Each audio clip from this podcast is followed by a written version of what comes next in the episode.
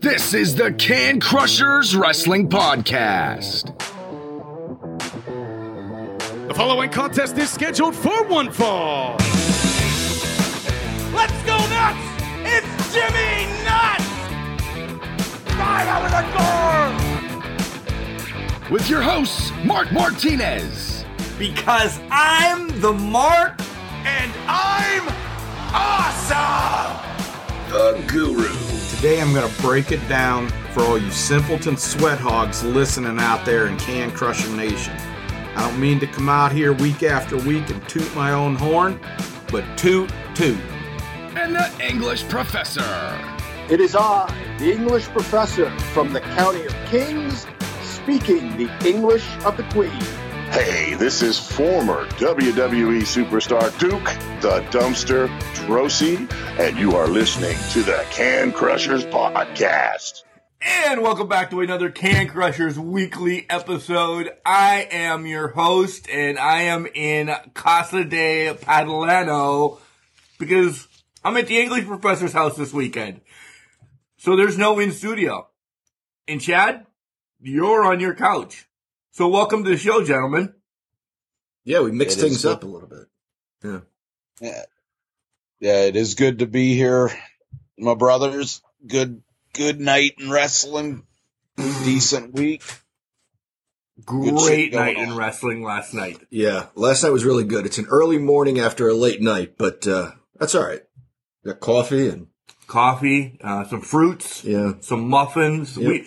We had all the servants here already waiting on us. I feel privileged. Like I might. It's great when you do the show here. People bring you stuff. Yeah, I might not do another show in studio, Chad. You might drive all the way to Pittsburgh just to have breakfast and then go all the way back home. Yeah. That makes sense, right? Yeah. Mark would do that because it's easy for him to just drive and be waited on and then drive back. And in his eye, 5 hours for an hour and a half. 2 hours, we're good. Yeah. But it's the food. It really is.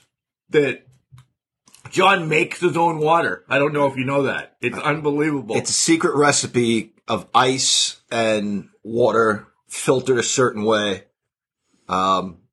It's really good. It's really good.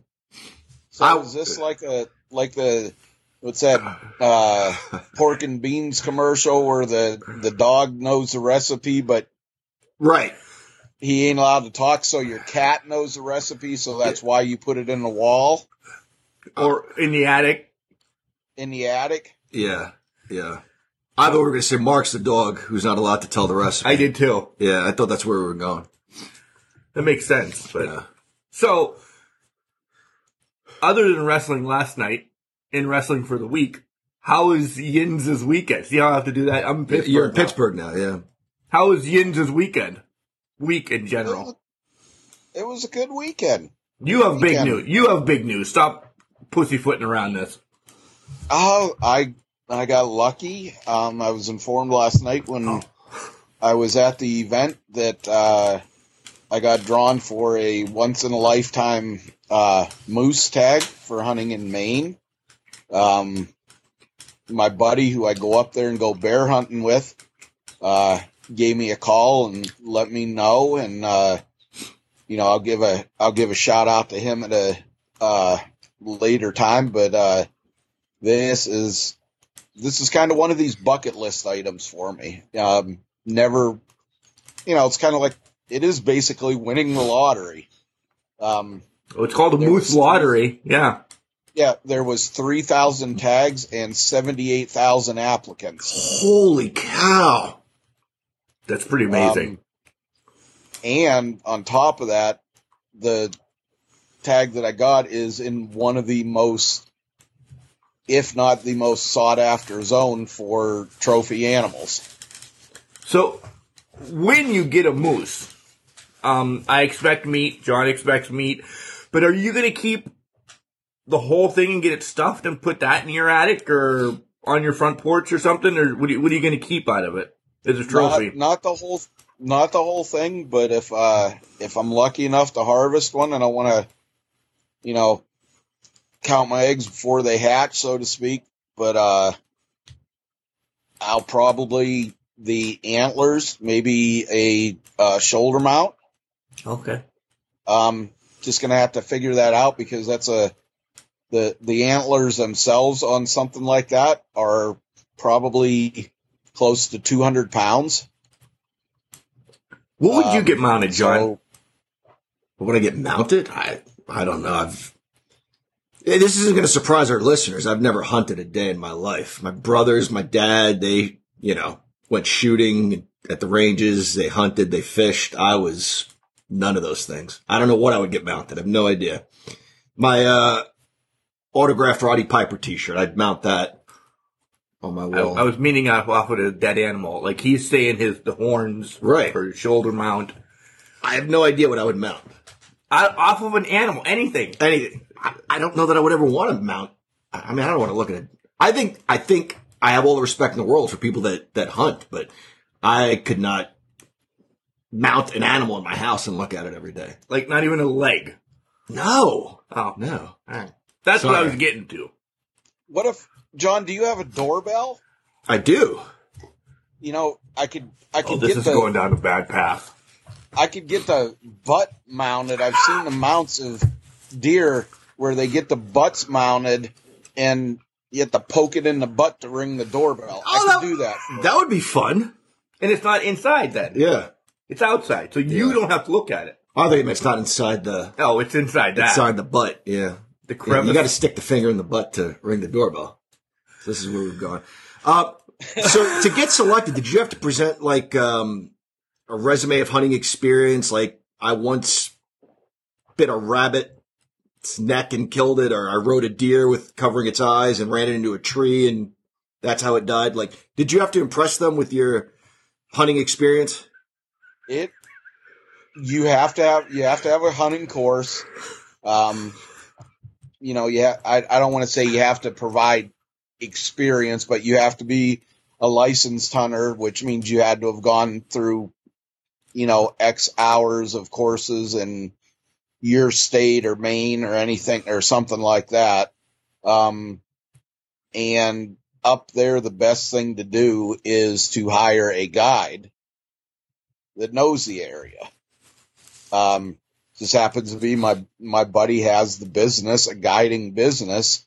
And he's like, this is the first time I'll get a chance at this. He said, like I said, I'm paying a fifth of what everybody else would charge. And this, you're talking a 1,200 up to a 1,200, 1,300 pound animal. And he's just like, yeah, we get one. We'll get it out of the woods some fucking way. Wow. Do you think go ahead. Sorry. 4x4s, whatever else. It'll be, 3, 4, 5 person thing if an animal's harvested. And what's really great about it is the hunters up there really stick together. There'll be strangers that'll help you out and help you get the animal That's out nice. And stuff like that. Good, because I hope you weren't going to call us to come and help you. Now, I wouldn't do, as funny as that would be, I would like to see John try to pick up a moose leg or, the tail. Tell Mark to, walk behind it and hold its head. I don't know. That might be worth the amusement factor to pay you guys to come up. You couldn't pay me enough. Do you think Hulk Hogan could body slam that moose? Because Andre the Giant was about 1,000 pounds, I think, at WrestleMania 3. Moose is about 1,300. I think Lex Luger could. You think Luger could? Yeah, probably. Yeah, I think Luger could hip toss him like he did Yokozuna. Yeah. But I would think Braun Strowman could lift up every moose up there because you've seen him move buses with fingers. Yeah. In a crane. Hey, that's an idea. Maybe I should hire Braun Strowman, pay his six-figure salary, fee, his appearance fee, and just have the horse fucker up on his shoulders, torture rack style, and carry it out. Piggyback it out of the woods. That's worth it. That might be a fucking idea. To hell with my guide. I'll just have Braun Strowman pick the fucker up and take him to the truck. I probably know two others that we saw last night, and we won't spoil it, that would probably do some work too. A little bit older, but it fits the bill. They would come up, and we'll get to that on IWC recap. And that's where we're going to spend most of our time on this show. But, John, what'd you do this week? Yeah, it was a busy week also. I had some baseball games with the little kids. Baseball. Oh, yeah. I got that too. I'm reaching these kids. I'll say that. I know I've gone from they're crazy, they're animals, to they're coming around, to reaching them.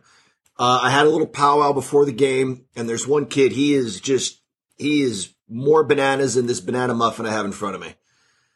And I was like, hey, listen, I won't say his name, but come on, it's been long enough that when coach calls for a meeting, you have to sit and listen. And then after the game, I wanted to talk to them again, and still, absolutely bananas, this kid. And one of his teammates tapped him on the shoulder, got his attention, put his finger to his lips as if to say shush, and pointed to me. I was like, holy cow. Do I want to say it was worth the whole season? I'm reaching them. I'll say that. It's a win. It's a win. It's absolutely a win. If you touch one child during the game, during the season, you've progressed. Yes, we have progressed. They are, they're better today than they were on day one. So I'll take it. And that's your week. Yeah, it was mostly that. We gotta bring it up because I know the punching bag there, the beanbag toss. Mark, let's hear about you. I hear that you and I have something in common. Target practice. I literally was. And I won't say, of course, I umpire in Ridgeway. So it was a Ridgeway team against another team, and I won't bring it up. But Chad had the... You have a cat on your porch, by the way, and it's not yours. No, my cat's going to flip out if she sees that cat. That's Benny. He's a neighborhood cat, and they fight. Holy cow. So I was called to umpire a game, and of course I will umpire any game. I do. I love it. So we're moving right along. Ridgeway destroys this other team. And it's so early that the other coach is like, hey, you've definitely 10-run ruled us. You've 15-run – any run rule do you want us to say? Do you care if you let the kids play? So they asked me, and I'm like, I don't care. So they put – let the kids play. Yeah, let the kids play. I should have said no. Right then and there, I knew something was up. They changed their pitcher because their pitcher had too many pitches, so they put this kid in that isn't hitting the strike zone. All right, I can work with that, just watching them. The downfall is the catcher comes out with an infielder's glove and decides he's not going to use the glove.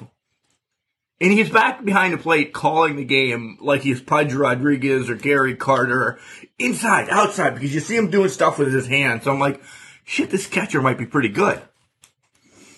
No, he doesn't move the glove. And 45 minutes later, in the top of the inning, I have been hit 6 times. Damn.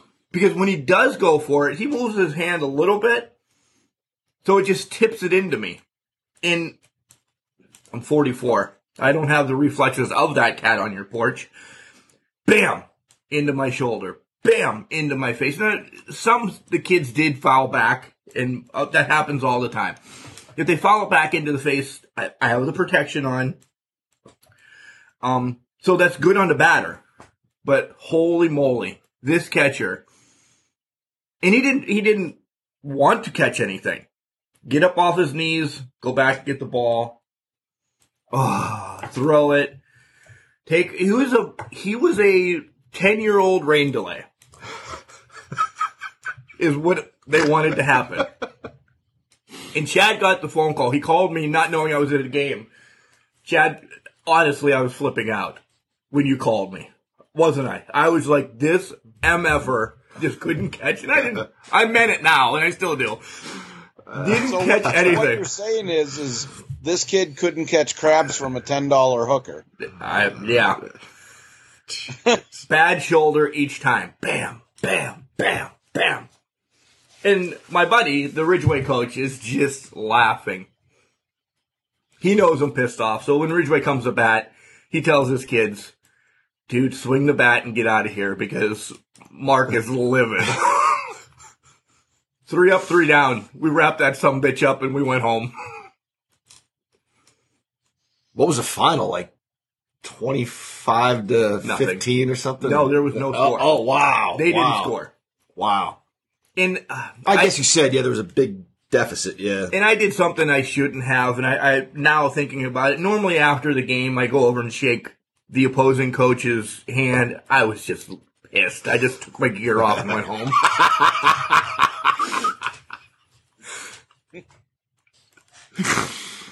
So, yeah, that was my week.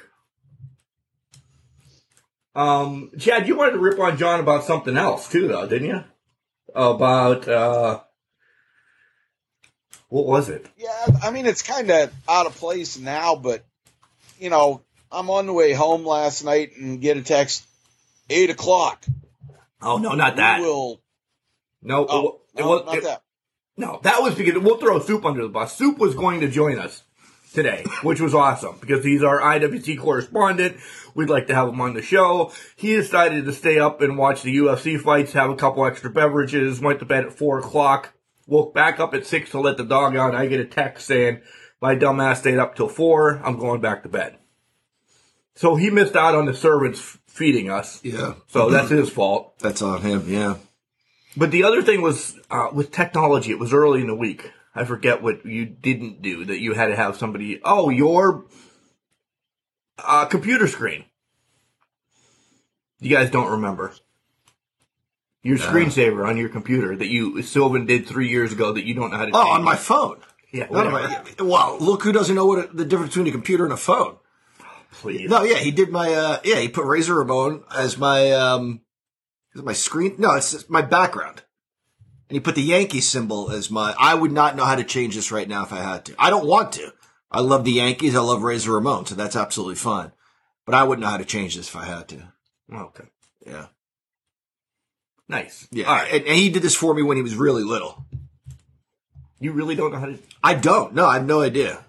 I would not know the first thing to do. There's something maybe going to settings or something? Yeah. Yeah. Figure it out from there, but... Yeah. Yeah. So we'll have a little bit of a surprise here in a little bit. But, all right, let's dive into the week in wrestling. All right, that's it. Coming up next. We get 2 Hell in a Cell matches that are announced between Raw and SmackDown, right? Essentially. Yeah. SmackDown's the one I'm actually kind of looking forward to between Roman Reigns and Rey Mysterio. But beyond that, there was a good women's match. Right, Liv Morgan and Carmella. We're going to start with SmackDown first? Yeah, why not? It was a better show. I can't think of a single thing that... Not that it was even a good show. Was it a better show? Because we had an hour of the family talk. Oh, yeah, at least. We had Days of Our Lives with Roman, Jimmy, Jay, and God. We get it. Now we're going to go see Roman cry. Now we're going to go watch him laugh. Now we're going to go watch him... we... Get it. And matches were rushed.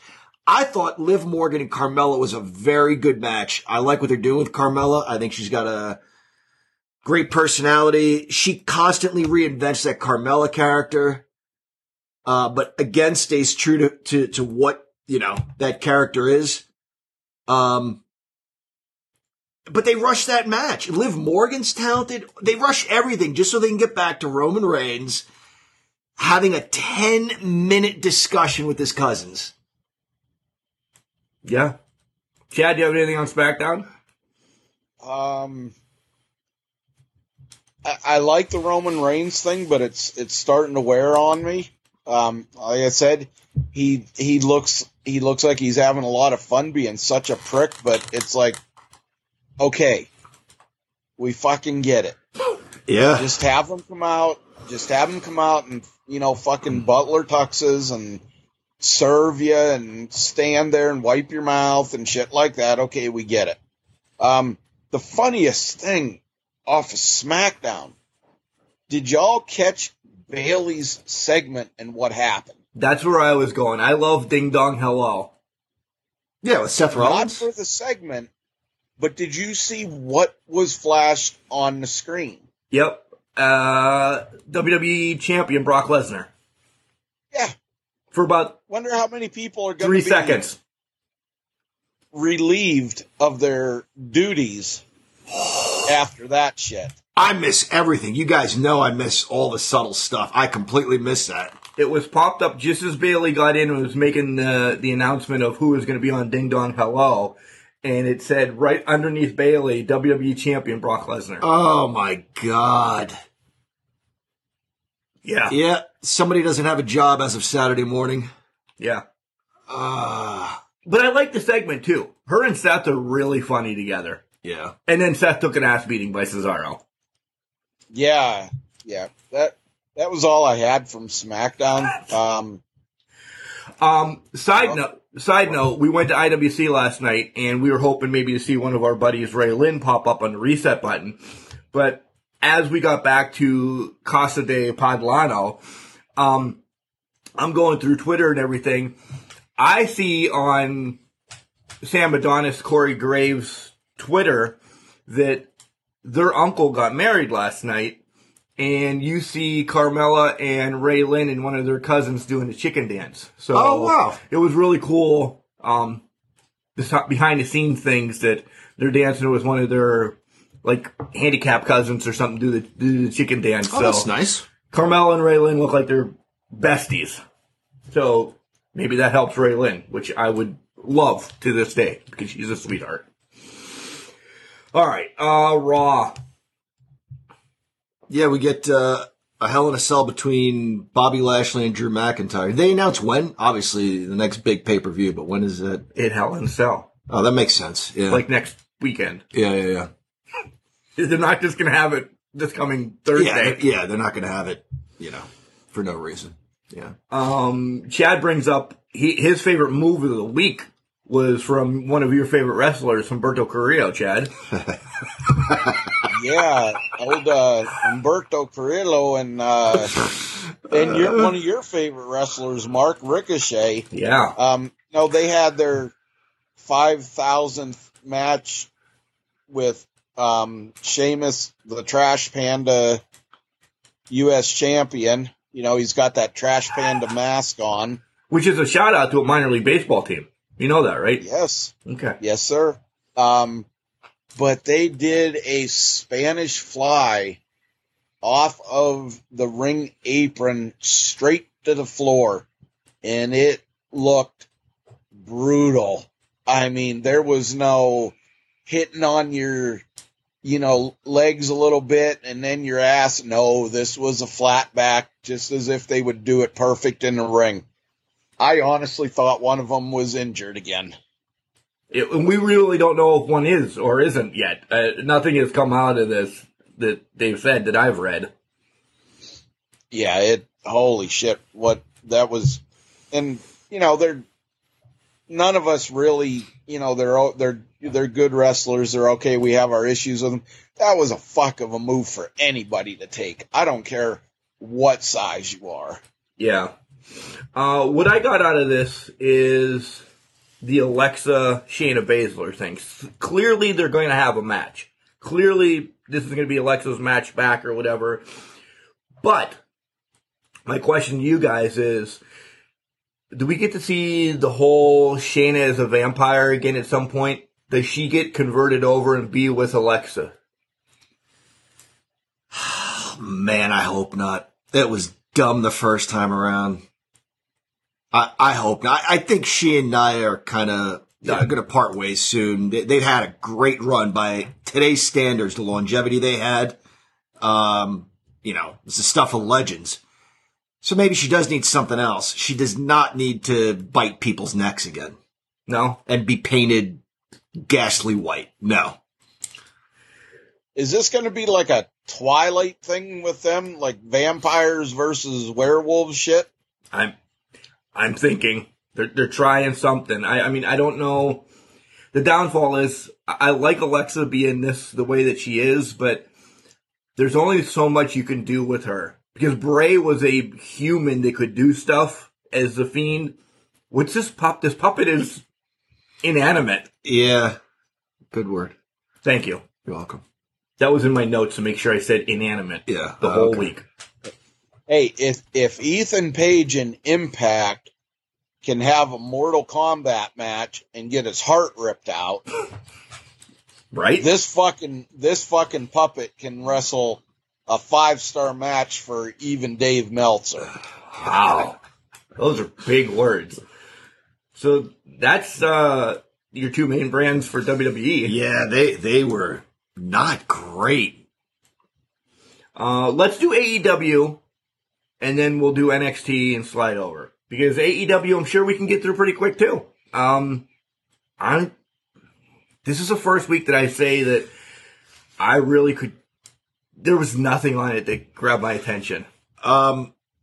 This back-to-back thing wore me out, I'll be honest. Like, you know, SmackDown from 8 to 10, and then AEW from 10 to midnight. I dozed in and out. That's why you get a DVR. Well... I do have a VCR, but you can't record stuff off the TV anymore. And with that technology being obsolete and with no new way to record anything, it's like the old days where you can't... How about you set up your phone from... So you just keep your TV on from 10 to midnight and record with your phone just facing the TV. And then in the morning, you can wake up and just, like, skim through stuff on your phone on the video. Get like Now, come on, Mark.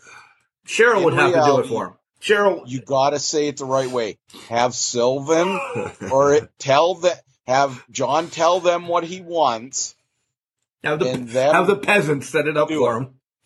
Right? Yeah, you mispronounced. Have Sylvan do it for you. I did.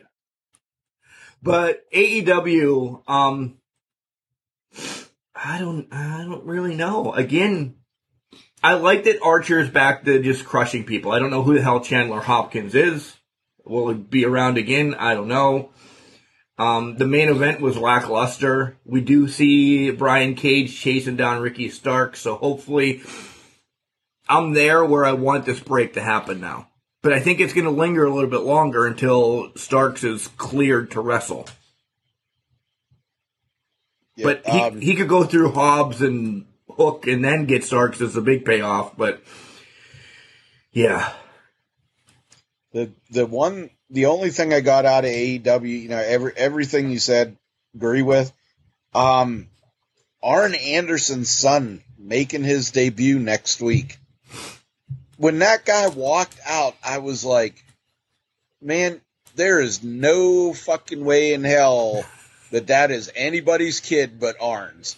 He looks like, you know, a 21-year-old, however old the kid is, he looks exactly like his dad. Yeah. Yeah. Are you excited to see what he does next week?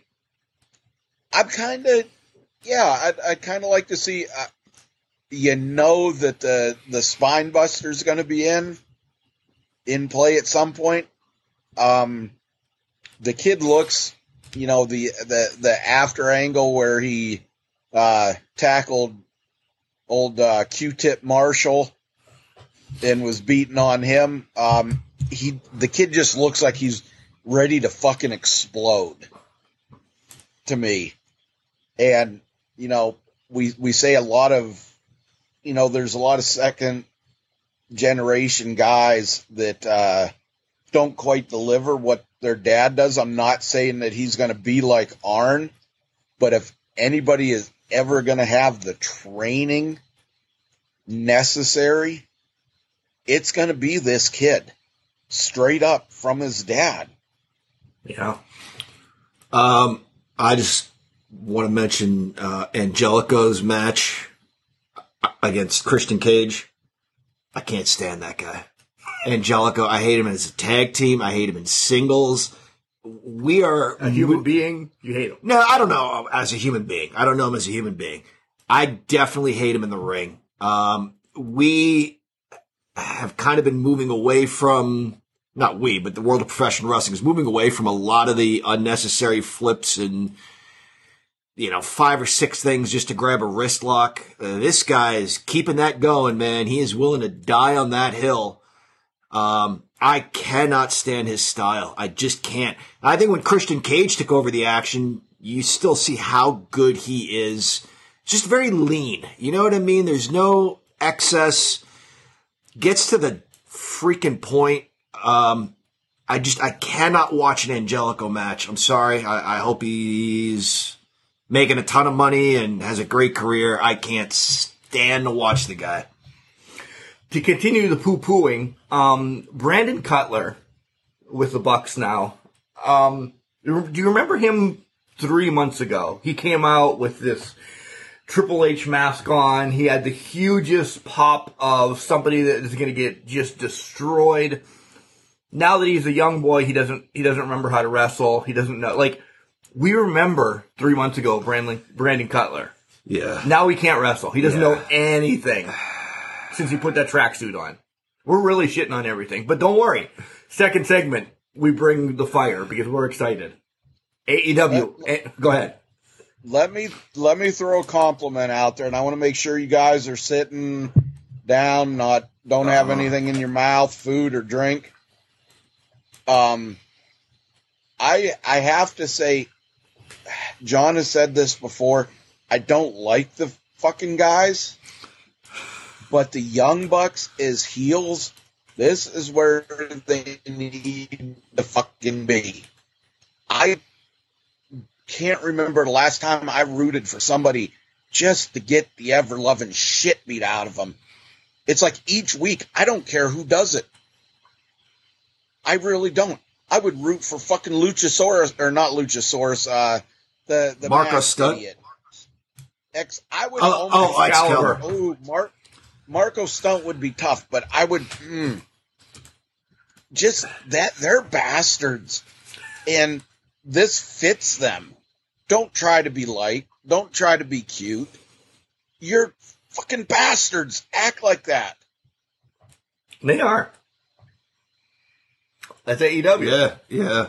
Rolling right along. All right, NXT, probably the best show of the week on TV. Yeah. So, John, go ahead. All right.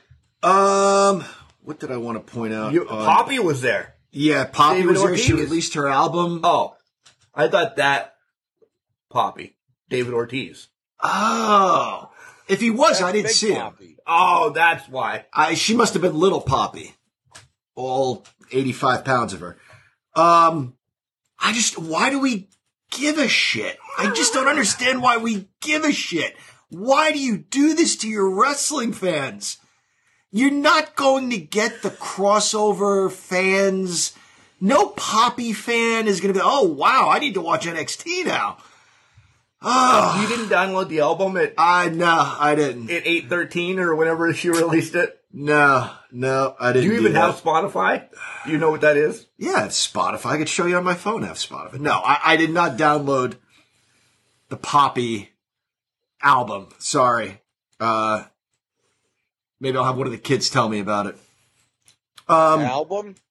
Yeah, it's not even an album. Is it? Really. I don't know what how many songs are on it? I don't know. I didn't look. Oh, okay.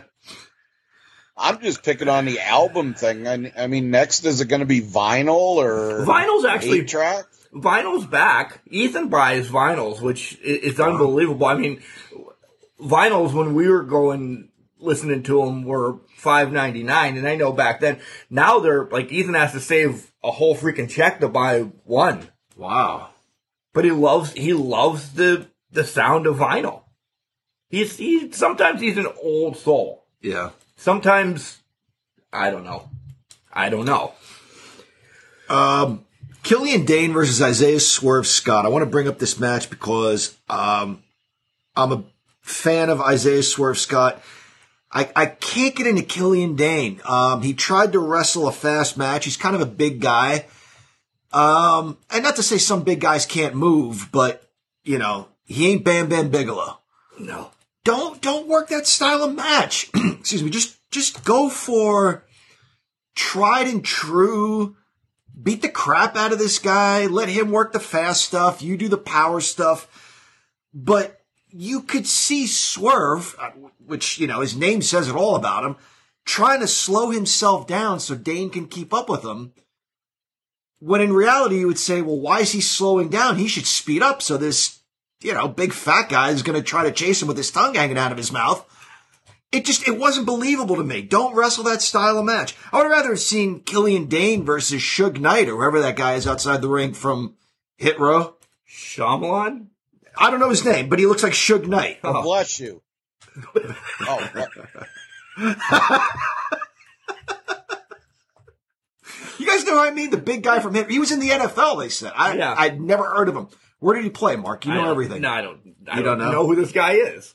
He was probably in the NFL, like George Wells and Jim the Anvil Neidhart were in the NFL. On the practice squad. I think they watched an NFL game. So you were in the NFL. You went to the draft at least. I did, yeah. Yeah. I have to quickly, what kind of man throws his mom under the bus, but me. Yeah. I remember, my mom. I do a good impression of my mom. That was a good impression of my mom.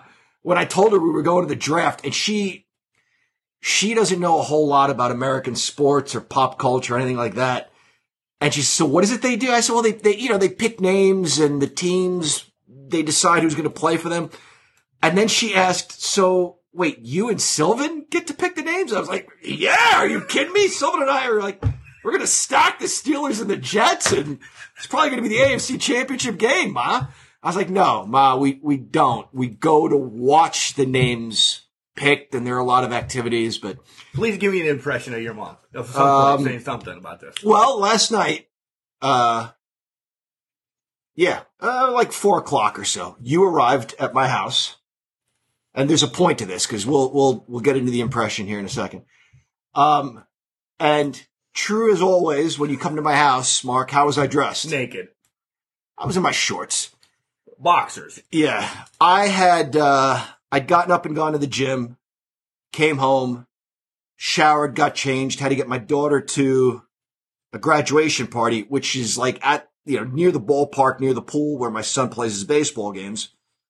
And he's like, well, we're here. Do you want to hit? And okay. We'll hit. Nobody was there. We had the whole park to ourselves and it was hot. So I was drenched again. I was like, hey, Uncle Mark's going to be over any minute. Let's go home. So I went home, showered again, and I just, my son and I were both still sweating because we spent a good hour and a half, 2 hours out in the sun hitting baseballs. And Mark texts me, I'm here. And I said, hey, buddy, will you get the door? I can't get the door right now. And Uncle Mark comes in and I'm in the kitchen because we cooked out. I'm in the kitchen, in my underwear, chopping chicken. I complain about Italian stereotypes in the media. Right. But then Mark comes over and I'm in the kitchen in my underwear chopping chicken. So who do I have to blame? Nobody but myself. But we cooked out. Go ahead, Chad. Go ahead. I'm so glad you said chopping chicken. Right. I was waiting for this. Oh, my God. For something else. Sorry. Sorry. It was there, and I'm like looking at my phone, scanning something, and listening to you, and I was like, "What? Chopping? Okay, chopping chicken. Okay, we're good." So I asked Mark, like, "Hey, do you want another hot dog? Do you want another piece of chicken?" And he's like, "No, really, I'm good. We have to go." So then I hit him with, "All right, let me see here. Madonna, Mark, man, you know it nothing." Come on. I make a two-piece. I cut a half. I give you, I take the other half. And he can't resist because in his mind, it's such a good impression that he can't say no to my mom. So, yeah. How was that? Was that pretty good? That was great. Yeah. Thanks. All right. You were more into it yesterday, especially when you did it to AJ. Yeah. She just looked at you and rolled your eyes. She's like, I thought Grandma was here. NXT, anybody else? Anybody else? I'm looking forward to the pay-per-view tonight, but we'll get to that. Third segment. Yeah, third segment, we'll make our predictions. It's only like literally 4 matches. Yeah, I was going to say a handful of matches, but yeah. Okay. I've got a bet. There was something I forgot on SmackDown. I got to circle back, unfortunately, to bring up because I want to give you guys both a laugh. Oh, boy. What in the fuck is Otis's new look? He's from Pee Wee Herman's Big Adventure. He looks when I saw the picture real quick, he looks like a, and I'm sorry to, oh God, here right off the morning get mean like this. He looks like a shaved nether region of a male.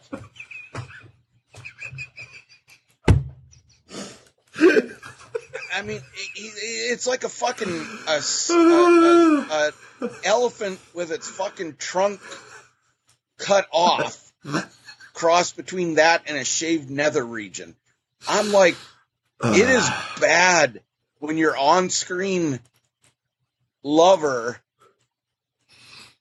texts within minutes and says, or Twitters within minutes and says, "What in the fuck did you do?"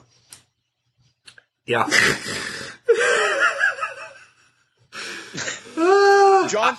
John, did you see that? I did. Yeah, I did. Yep. What the fuck? I said Pee Wee Herman's Big Adventure guy that stole a bike, or the guy that wanted to beat up Marty McFly in Back to the Future. Yeah, yeah. Biff? Yeah, Biff. Yeah, yeah.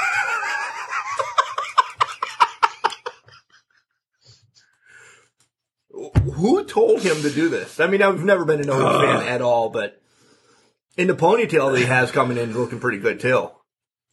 It looks great. Poor guy, man. I think they probably fucking forgot that part of hair on the back of his head. I think they forgot to release him, is what they forgot. One other quick thing. Ember Moon and Dakota Kai was a really good match. Again, they continue to maybe tease Dakota and Raquel splitting, but not really, because now they're working well together. Ember gets a DQ victory because of outside interference, but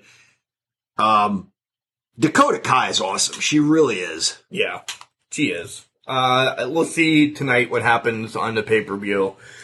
But, guys, we are officially a week away from Ballpark Brawl. Less than a week away when you're listening to this.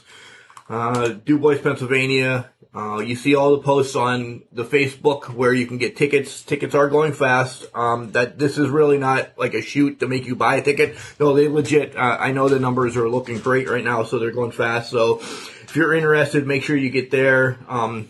Find one of the posts. The way to order it's on all the posts that I put up. Matches are being announced. You see that as well. We'll be there this coming Saturday. Looks like it's going to be a great show. I'm excited for it. And if you're in Dubois Friday and Sunday as well, there's going to be some great baseball action that I get to call. So I'm excited about a 3-day weekend for me at work, doing things that I love, being involved in baseball and wrestling. So, yeah. This is the Al Snow Head Memorial. No. Cup, right? This is legit called the Keith Miller Memorial Invitational for Chad's dad that passed away, and he gave back all the time. Chad Miller it is, that not your dad yet. Maybe we should have. Maybe your moose hunt should be named after your dad. To start making some jokes. Sorry, I shouldn't, but I do anyway. No, and I just want to clear up for everybody listening and you guys. I was not meaning no disrespect in that. I was leading Mark into saying what it was. Right. And I wanted to say Chad Miller instead of you, Chad Piranha, because they would be like, wait, Chad goes by Piranha on the podcast, but his real name is Miller. No, there's two Chads that we know. There's two Chads. I know a couple more Chads, but we usually don't mention them. Yeah. The Keith Miller Memorial Invitational. They want to do this baseball tournament every year, showcasing, younger players and like the high school kids getting ready to go to college. So there's going to be an all-star game for high school kids. There's a tournament for under 12, which is going to be awesome. And then Saturday night's a big blow-off of wrestling. Everybody gets to hang around and watch some wrestling. Your shirt? I gave you props for your shirt. Yeah, I appreciate that. My Collar and Elbow shirt, yeah. Oh, speaking of Collar and Elbow, we have a promo code for them, don't we? We do. It is Can Crushers. Capital C and Can, capital C and Crushers. You spell it all as one word, and you save a pretty decent amount of money. How much, Chad? 10%. Yeah. Or parking and shipping. John's favorite two things to pay. I think parking at the Keith Miller Memorial Invitational will be free. So it would help you in shipping this week. Perfect. Yeah. So, all right, guys, when we come back, because this was a little bit longer than we thought, but we rambled. When we come back for the second segment, we're deep diving into our favorite IWC event, Reloaded, the reset button. And holy hell, what an event to come back to Court Time Sports for. You ready, guys? Wrestling. A love and a passion we all share. I've started a wrestling brand. The wrestling brand. A brand founded on the aspects of wrestling. Two entities working together to create a product that connect emotionally for people everywhere. Collar and Elbow is the brand. Passion and love for wrestling is the drive. I am Al Snow, and this is Collar and Elbow, the wrestling brand.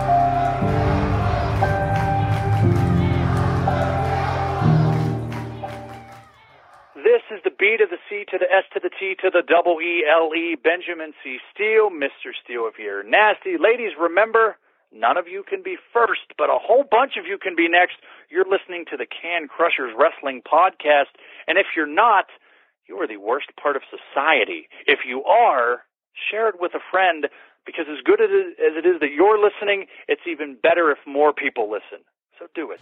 Welcome back, Can Crushers listeners. It is I, the English professor, not in studio, but joined in my home by our host, Mark the Mark.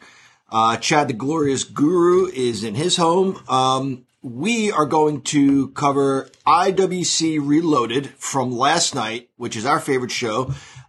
We didn't mention this in the first segment. Very quickly, you guys both got the NWA pay-per-view. Quick thoughts on that, or any thoughts on that? Chad, you want to go first? I thought, honestly, it was an okay pay-per-view. They are one that needs the fans. Yeah. Yep. And a venue. It can be a small venue. But they need that to make this more attractive. The talent is there. But this is going to be, and we just talked about this off camera, for me to buy another pay-per-view, there's going to have to be some changes. Different matches, different talent, venues, stuff like that. Yeah, there wasn't anything much that made me wanna. The matches were fine. Both women's matches were fine, but there wasn't much that made me wanna come back and get another pay-per-view or watch a weekly show. The main event, I saw that dusty finish coming a mile away. I don't think anybody was fooled. Yeah, that was about it. I really only watched the women's title match between Deeb and Camille and the Murdoch against Aldis match from the pay-per-view. I took it the other way then. I gave Tuesday another shot, and I tried to watch their Power show. I like the announcement that they are going to have... They're having back-to-back pay-per-views, though. I think this is a bad thing. They're doing a pay-per-view on a Saturday, which is all women's. I'm all for that. I'd like to see that. Maybe that's the one I buy to see if Rosa comes back and some of the other women that they want to showcase. And that's all going to be ran by Mickie James, so I'm excited for that. But then the following day, they're going to have another one of their NWA pay-per-views, and I would imagine this is going to be a men's show since the women are all on the show the night before. Continuity was kind of off. Like, we were last year, well, not last year at this time, but when it first came back, we were high on the horse of NWA, how it was great when it came back. And I always said they were the ones that could have ran because they had their own studio, and there's something that they really lost in the whole COVID. And I echo both of you, I don't know. I really don't know. Is it time to take the belt off of Aldis?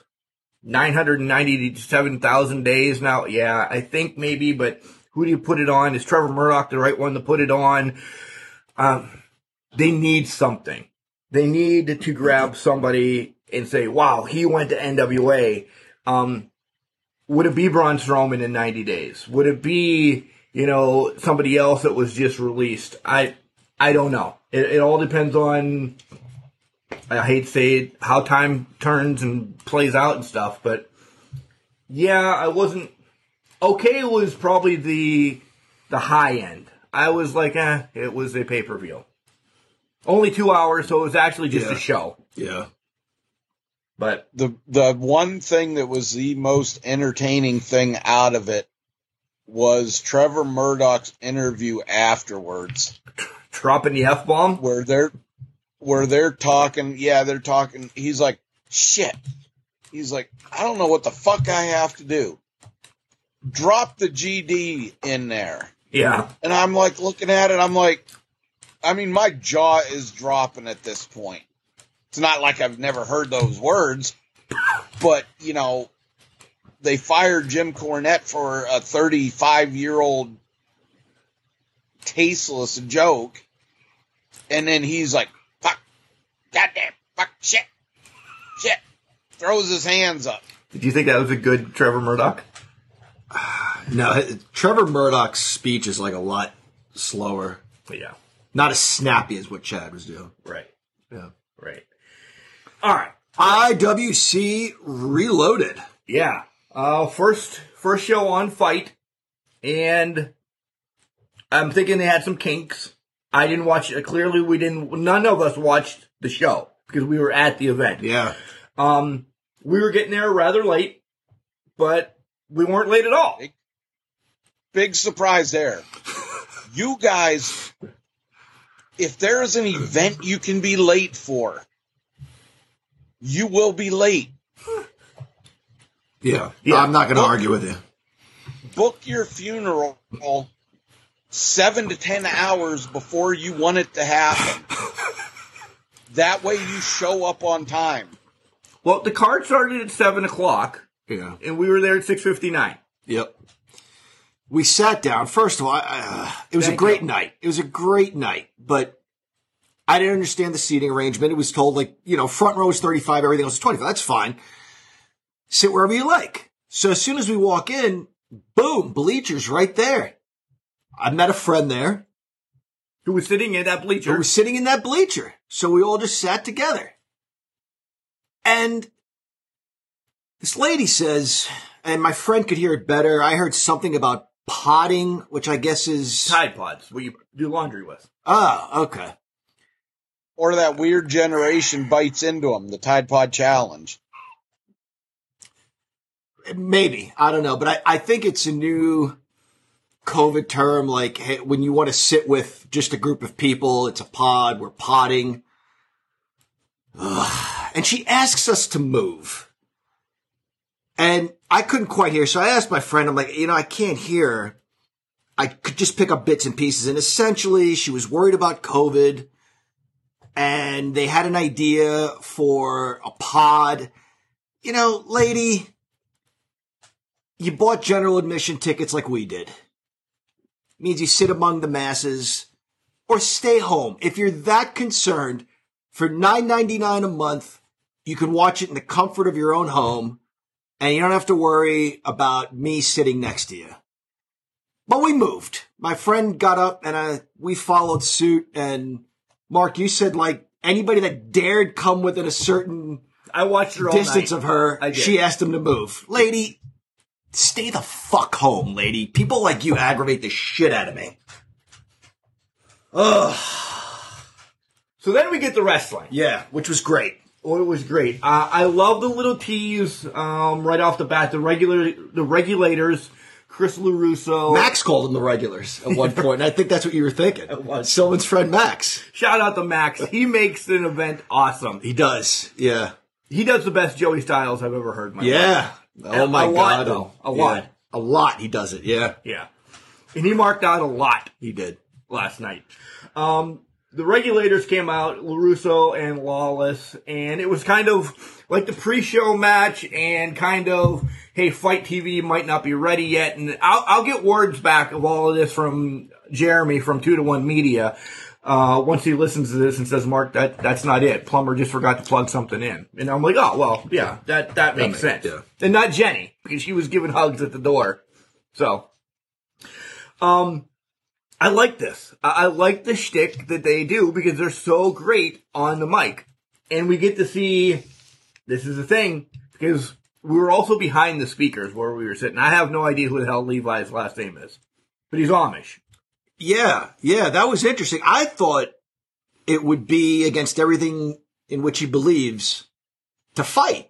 Right. But he's a good fighter. He's a good wrestler. Maybe he's out breaking out of the Amish community. And they have reality shows about that. Yeah. So, Chad, did you like the first little taste that we had? Yeah, it was a good little match. I mean, I was kind of impressed. Two things. When Chris LaRusso came out, I legit didn't fucking recognize him. I thought it was what was that? Mikey Whipwreck from fucking ECW. God, I'm going to hear about that, too. All right. That's what I thought it was. I'm like, they didn't even introduce Whipwreck? What the fuck? And I was like, oh, my God, that's Chris LaRusso. And Vinny's like, no. I was like, yeah. He's like, Dad, what the hell did he do? And then the second thing, I gotta go back here. John, you said you have a friend that you met there? Yeah, we made plans to meet there, yeah. I was just stuck on John having a friend thing. Yeah, believe it or not. Okay, we can go on from that. Okay. Did you like Levi? I liked his I liked what we saw of him. He reminded me of a little version of Roadkill from old ECW. Yeah. He had this moment where he had like he had the guy by the wrist and he had his knee in his like his shoulder. Side and his shoulder, yeah, and was like turning his arm. It looked devastating. And you know, I said to Mark, he's probably used to churning butter for 6 to 8 hours a day, so he's built those muscles to maximum efficiency, and that had to be really painful. Yeah. He gets the win with a small package over Lawless. And do we see big things from Levi here? That's a big win over Lawless. Yeah, it really is. Yeah, absolutely. We see him again. You win a match like that, I would imagine you're coming back for more. Then we get to the main show, as we say. And the first match was Swole Patrol against the main event. And whoever wins this match gets a shot at the Northeastern Tag Team Champions at the next event that they're going to kind of collab with on July 9th in Bellevue, which is a Friday night. Vernon. I live in Bellevue. Yeah, that. Yeah. Well, they were just going to do it in your lawn. They just moved it today. Oh, I got plenty of room in the backyard. Yeah. Nice. Yeah. All right. Isn't Bellevue the prison? The penitentiary? Right. Penitentiary? Yeah, it's also a place for people with psychiatric needs in New York City. Bellevue Hospital. Yeah. That's why John lived in one and now moved to the other. Yeah. So, fitting. Bell Vernon, for the record, everybody. Yeah. It's going to be in Bell Vernon. So, the main event, right off the bat, gets locked and loaded in this match. They don't get down and dirty because they are good guys. Yep. They are great. This was I liked it. It was a quick match, essentially. And I think they're the right ones to showcase next month. Because let's face it, guys. I've been always ragging on these guys forever. These guys need to be someplace. They're awesome. Yeah, they're in phenomenal shape. You never get a bad match out of these guys. Takes two to tango, so shout out to Swole Patrol. Is that what you called them? Yeah, they were very good. They hit one spot where they went for, like that Dudley's... the Dudley Cutter. Okay, yeah, but he actually, like, he didn't drop him straight down. He dropped him almost into, like, a stone-cold stunner. That looked vicious. That looked absolutely devastating. What is that? You'll see where I'm going with it. What is that, like, 7'8" guy that's in NXT that Beth Phoenix has a thing for? Oh, Austin Theory? Austin Theory. I thought that little Austin Theory dude on the Swole Patrol, that little short guy, that thing where he stood on the guy's back and did the test of strength. Oh, yeah. That was some classic shit there. Okay, yeah. That was good. Yeah, we had some other fans that wanted to sit with us, sit beside us, and they said that was a great spot. And it was. It was a great spot where it was Duke Davis in the ring and VJ of Swole Patrol. And you know what? It was just long enough to where the referee gave him several warnings. You can't do that. Get out of the ring. Okay, I'm going to put a count on you. I'm telling you, I'm putting a count on you. All right, 1, 2. He got to 4, and the other guy was out of the ring. You know, it was timed nicely so that the believability of, hey, you're going to get DQ'd if you don't leave, was still there. Yeah. Shout out to referee Joe Mandak. Did you see every time there was a tag, he would do the tag, and then, like, he'd go, you know, slap his hands together and say, tag!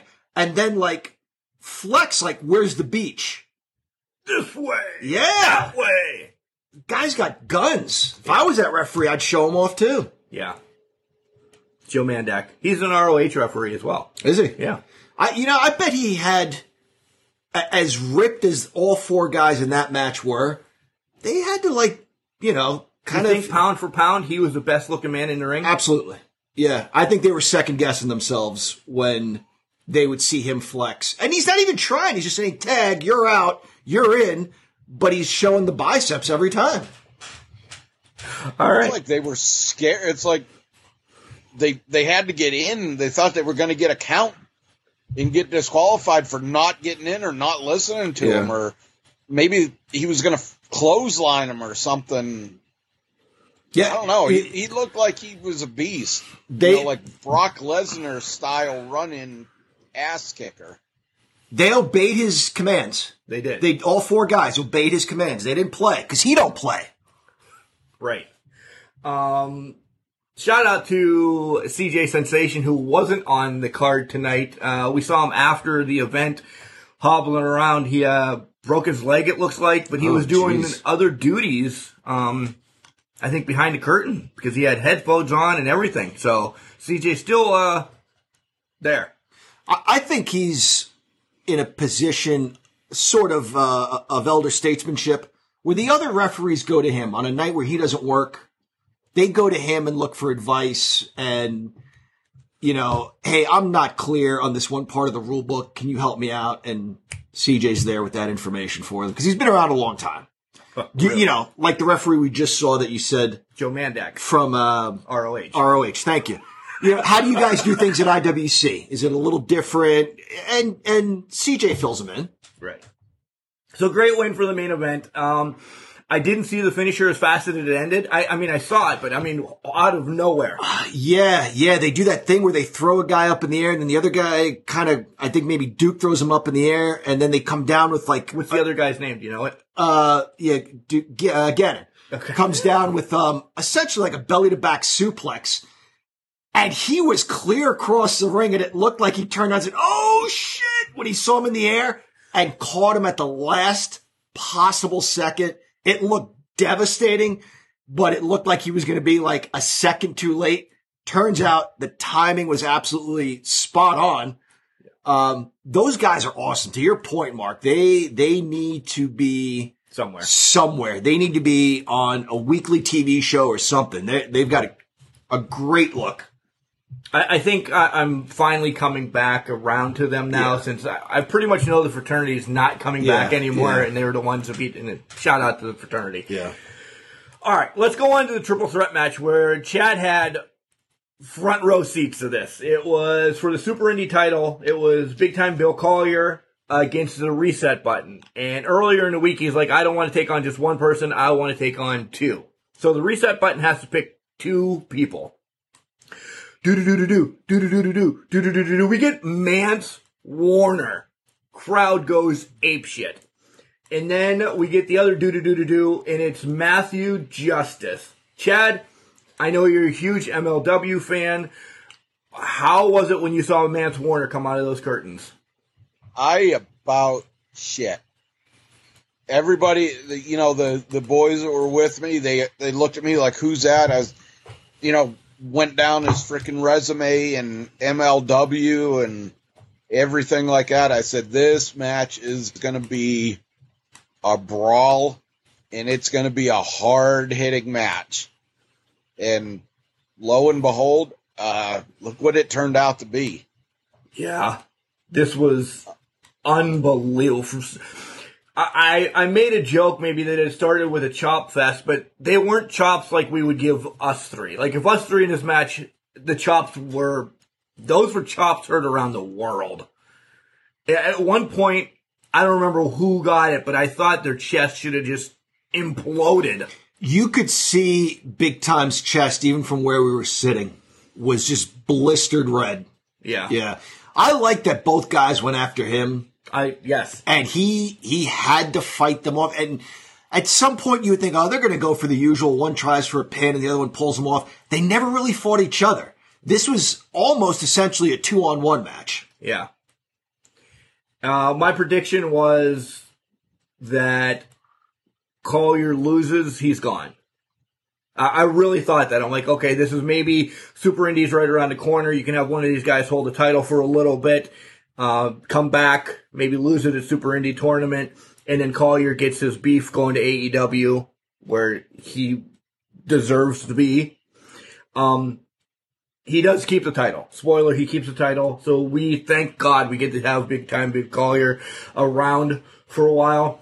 At one point, head referee for the night, Potter, was under fire because they were just gunning chairs into the ring, and he was huddled in the corner, scared like a... Yeah. Child. Yeah. Yeah. It was physical right from the get-go, and it got violent as it went on. As Chad mentioned, into the crowd. He had a front row seat to that. Chad, you said you saw the chair that was launched right at him, right at Big Time? Yeah, it was the third guy. I'm sorry, I can't remember his name. Matt Justice. Him and Mance were fighting on the side, and we were right there. Literally, Vinny could have reached out and grabbed them. That's how close we were. And the chair shot, he just picked up the chair and fucking launched it. We're not talking toss it politely so he can catch it and you can lightly kick it. There was no hands up. That chair shot, it bent the fucking chair. Wow. And he just threw it like it. It almost looked like some team should sign him up for the baseball next weekend. The way he threw that chair. There's a lot of teams. Yankees could use him. I like the ending to this match because... Oh, go ahead, Chad. I'm sorry, John, I don't mean to interrupt, but you mentioned the Yankees. I have some trivia for you guys, baseball. And I bet neither one of you can get this without hitting Google. I'm not going to hit Google. I like Google. Or, like, type in Google. Okay. I mean, I would have thought I would have had to explain that to John being the... We get it. Technological. I would just... Yeah. Yeah, I didn't expect that from you, Mark. But anyway... What is the shortest player to ever play professional baseball? And he did play for the Yankees. Phil Rizzuto? No, his name is Eddie something. Oh, I was going to go Yogi Berra next. They were both pretty tiny. No, his name is Eddie something. Not even close. Any idea how tall this guy? I'd have to look the name up. I just remember seeing this earlier this week on one of my Facebook pages. How tall was he? Anthony would know this. He was like 4'7", I think.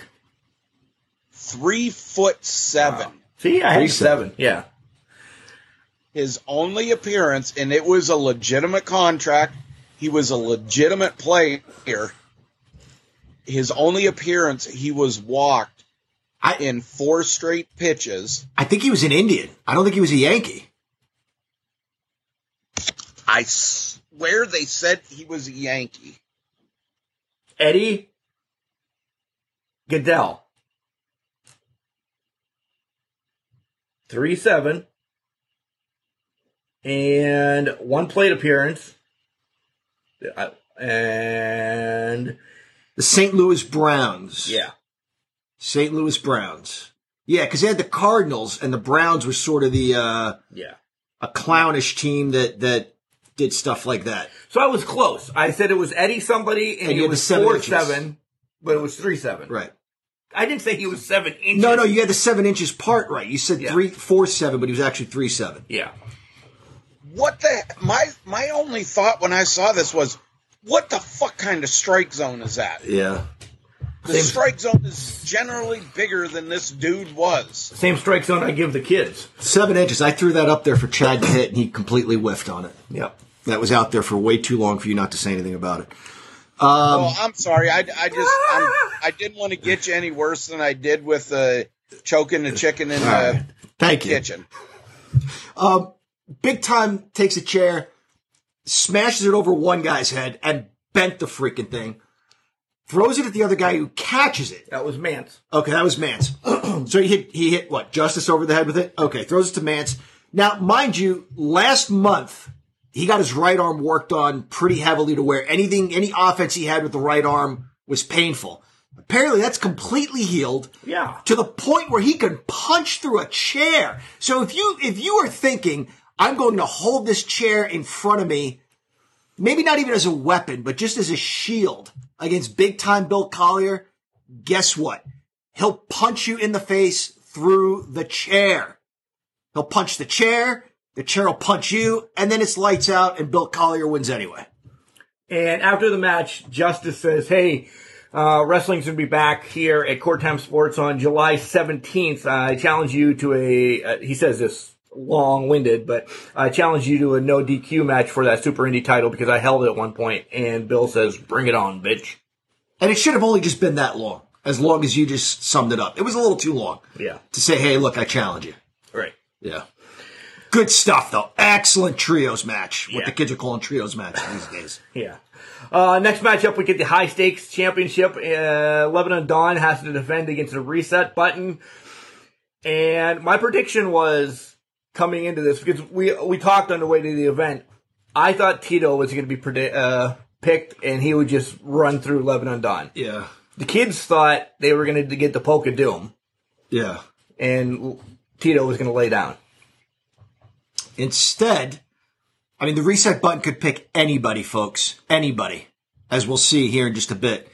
It picks Nick Lendl, who was doing color commentary with Joe Dombrowski. Yeah. Who was a Can Crusher alum. Both of them. Yeah, yeah. Nick does the intro to our show. Yeah. He wasn't prepared to fight, and I get it. But Nick, buddy, you've been around IWC long enough that you know. Yeah, you have to be ready. Strike first before they strike you, you know? He got the ever-loving shit kicked out of him. You know, Jesse Ventura in 1985 left the broadcast booth to go wrestle a match. He teamed with Roddy Piper and Bob Orton against the Hillbillies, then went back to doing commentary. Jerry Lawler went one step further and did commentary for his own match against some squash guy. I thought Nick Lendl was going to take it further than that, but he kind of went the other direction. Chad? I was laughing when this happened, but before that, Vinny's pumped. Vinny was, I mean, that kid was about to come out of his skin. He was so pumped for this wrestling. And he said, I wonder who it'll be. I said, Vinny, what are you going to do if it's you? I said, anybody in here is eligible. He's like, if my picture comes up, I'm running for the door. I'm not getting in the ring. And then when Nick got picked, Vinny's like, oh, he's dead meat. And that he was. And that he was. It was a quick, real quick, Nick really didn't get his tie off. No, and they embarrassed him after the match with the camel clutch and the Lebanon Don sticking his foot in his face. Eventually we get some heroes from the locker room, and there must have been two or three of us from our group and the groups around us like, where the hell were you guys 4 minutes ago? Yeah. But that's pro wrestling. The good guy gets the ever-loving hell beat out of him, and then the other good guys make the save, but they're always just a little too late because the bad guys are dastardly. Which I'm excited to go back, and then from here on out, not that I'm not going to watch the whole thing at some point, but here on out, we get the luscious voice of BC Steel returning to help Joe Dombrowski. Yet another Can Crusher alum. Yeah. But he goes after Joe, and I thought, oh my God, this is just a night to beat up on ring announcers or play-by-play guys. I don't know, you got him in like a sleeper hold there for a second. Yeah. But then he joined him. I think he wanted to show like, he's the man. Yep, I'm in charge here, not you, Joe. So you beat him up and you take his place. Yeah. It's wrestling. Look, that's what happens. You get beat up and you get your place taken. Next up, I was just hoping Justin Plummer was going to go in as an announcer and somebody was going to beat him up. Yeah. I agree. Next up, we have the tag team title match, Money Shot, with Dime Piece, and we'll get to that. We'll be defending their tag team championship, so let's stop there before we get to the reset button. Oh my God. Dime Piece. Hello. Dime Piece, you know, you're allowed to wear clothes. I'm not sure if you're aware. You are. I should not be one to talk about people in their underwear, as I was in my underwear when Mark showed up to my house. But, you know, the top was nothing more than a bra, and the bottom was nothing more than a pair of underwear. Well, she had fishnets on as well. Okay. So that was good enough. Okay. She should have dressed like Megan Nelson, who had a prom dress on over in the corner. Yeah. Flaunting at all the gentlemen walking by. We saw Dime Piece after the event. And she had more, she was wearing more after the event than she was wearing at the event. Right. Yeah. We got hugs, though. Yeah. I was excited about that. More on that a little bit, though. Yeah, we'll touch on that later. So they're defending the tag team titles, and the first person that the reset button picks is the Sexy Fireman. So I'm like, all right. And he's been doing well. He has been doing well. He looks like he lost a lot of weight. He's in better shape. Yeah, he's doing better in the ring. Go ahead, Chad. No, I wasn't interrupted. I just, when you make the announcement of the second person, I have something. Okay. Oh, okay. And the next person coming out, never expected to see in 2021 in IWC, Bushwhacker Luke.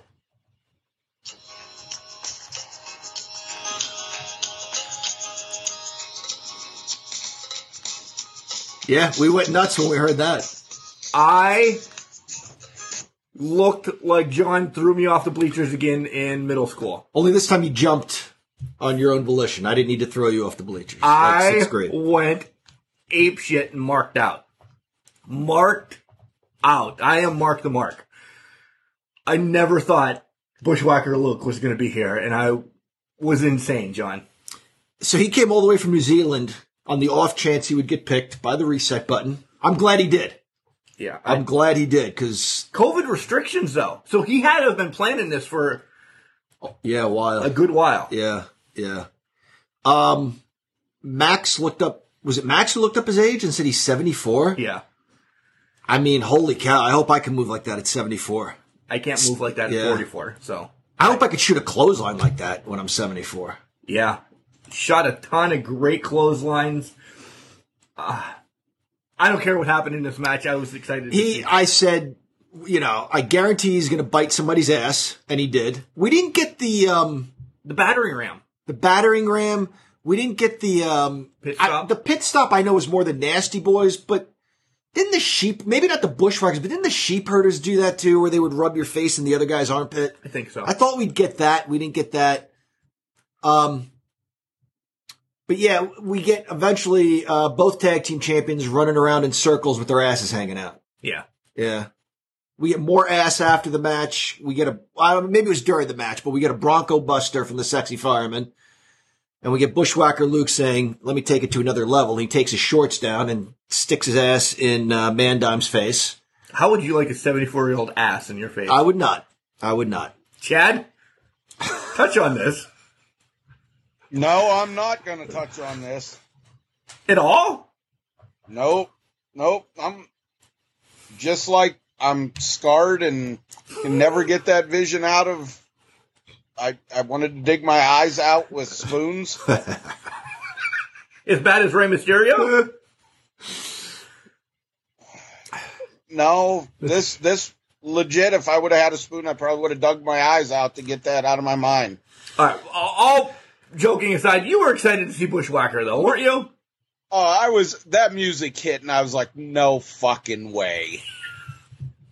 And for 74 years old, the guy is in great shape. For those who, yeah, we remember the Bushwhackers, WWE, you know, one of the shortest Royal Rumble entrants, you know, come in the ring one side and got instantly thrown out the other. No, I remember these guys as the sheep herders. Yeah. In Mid-South and stuff like that when they were bastards. Them and the Fantastics were some of the most brutal tag team matches I've ever seen in wrestling, period. But just to see these guys, see him, phenomenal shape for a man that age and somebody who's been in wrestling as long as he is. I think he did fucking awesome in this match. I agree. The clotheslines were crisp. I'm telling you, they were great. I loved it. Of course, Money Shot retains. They get the pin on Sexy Fireman. Yeah, because the Bushwhacker went after Dime Piece. The Dime Piece. She caused a distraction. Well, she wanted an extra look at that sexy man that he is. Yeah. She saw his booty and was like, holy cow. Yeah. But yeah, he chased her back to the... Go ahead. The fireman got pinned, but he was not the lead man in the ring. Yep, you're right. So I think there needs to be a rematch, but instead of the Sexy Fireman, we need to have the Bushwhackers against those two jack-offs. I don't think Butch can move at all. Yeah, I think for the Hall of Fame, he had two Canes. I don't know if that's still the case or not. No, it was two Undertakers that wrestled, never two Canes. Oh, you're right. Sorry. Oh, my God. No, he walked the two Canes. Sorry. Good one. You brought that up last night. That's been in my head since then. Yeah. Glad you got it out of your system. After the match, though... You know, Bushwhacker came back out, and he got the kids to walk around. So we sent R2 up, Max and Sylvan, and he's like, start a line, this, that, and the other thing. So one kid went with them, so we said, well, hurry up, get up there, do the Bushwhacker walk. They got up there, and they became too cool. Yeah, they were too cool for school, yeah. Chad, we know the answer to this. If you were allowed to do the Bushwhacker walk around the ring, would you have been in that line? Oh, yeah. Oh, yeah. Yeah, they should have let us. I was up there, and this is how old school I was. When he was going around the ring, I was like, I wonder if, and this is totally unsanitary, but I wondered if he was going to do the whole thing of grabbing somebody and licking their heads. Did you want it? As bad as it's going to sound, yeah, I wanted it. Yeah. Unfortunately, I think those days are over, but I'd be okay if he brought that back. Yeah. If we go somewhere... Okay, you got too much hair for that. You do. Yeah. Yeah, you gotta be a bald person or you know, follically challenged like myself. Yeah, you got too much hair. You're too much of a pretty boy for that. Yeah, you're probably right. Next matchup is the 16-bit challenge. Guys, if you don't know what this is, it's essentially like the Money in the Bank match, just different. You don't have to climb the ladder or anything. You get 16 competitors in the ring. The one who wins the match gets this computer that at any point in next year can hit it and get a title shot, and the reset button picks everybody. And this is where all hell breaks loose as well. Yeah, so the concept is brilliant. It's a combination of things. You've heard us talking about, you know, what some of the territories called an old King of the Ring Battle Royal, where there's a referee in there, you can pin, submit the person, or throw them over the top rope. You know, they did it in Dallas and Georgia. But it kind of combines the elements of a gauntlet and a Royal Rumble. Yep. With random entrance. So you don't just beat a person and the next person comes in. They come in at random intervals. So you were getting pissed about this. Yeah, like, okay. It's been about, is it every 2 minutes? All right, it's every 2 minutes. And then boom, somebody's announced. And then boom, somebody's announced again. Like, what the hell? It's the reset button. But it's just random. The reset button picks somebody when it feels like it, which I don't know if I want to go down this road. Are we giving, is Justin giving the computer too much power? Like, no. You're not worried about a hostile takeover by this electronic system? It's in the contract with the reset button that once a year. Yeah. And they've come to an agreement that this is his show. He's not going to be like the GM on Raw years ago. He gets one full show. The reset button does. Yeah. Yeah. I just hope you can trust the reset button. I hope you can trust this computer. But anyway, yeah, it selects people at random. This match was epic. Spencer Slade is incredible. Cole Carter is freaking fantastic. Those guys put on a clinic from start to end. Shout out to Anthony Young, who did great work in this. Keep going, because there's a lot of IWC names that did great work. We had some return. I'm a big Cole Carter fan. I love the fact that they beat the holy hell out of this kid. Any chance they got, there were 4 heels in the ring, 3 heels in the ring. All right, let's go beat up Cole Carter. That kid just got stomped from start to finish. He's an amazing athlete. We saw him afterwards, Mark. His back was pretty marked up. Bruises and looked like maybe a cut on his shoulder or something. He took an ass whooping and still nearly won the damn thing. Yeah. Well, when fucking Jock Sampson was in the ring against him, you got to count that fat bastard for like 2 or 3 people. So, yeah, it was like an 18 minute. So it was like 6 or 7 on one. Yeah. A lot of surprises. We get and I'm saving the 2, Chad. I'm saving the 2. We get the return of Jack Pollock. Nice. That was a huge pop. Everybody went nuts for Jack Pollock coming back. Hooven came in, but Jamie also came in as well. So was Jamie his weapon that he got to bring in with him? Yeah, probably. They have sent a message to La Familia. You guys think you're gangsters. Hooven and Jamie, they just mess shit up when they show up. Yeah. They do. It doesn't matter. I'm like, oh, here comes some help for Cole Carter. No, they beat him down with the chair. Anybody or anything in their way is getting their ass kicked. Shout out to Calvin. He was selected. I popped for Calvin. I haven't seen him in a while. We'll save number 16 for last, because the whole point of this is for number 16. Coming in at number 6, we don't have to run through everybody. Chad, how pumped were you when you heard the pig squeal? Oh, my God. I was like, why? I just didn't hit who it was at first. And then it just, the light went on enough. There was enough electricity there, and the light went on. I was like, oh, my God, you got to be kidding me. Dude, Henry Godwin. Yes. Again, another bleacher jump for me. Another bleacher jump for me, because I am that guy. Lost a ton of weight. Looks great. He really does. Moved well.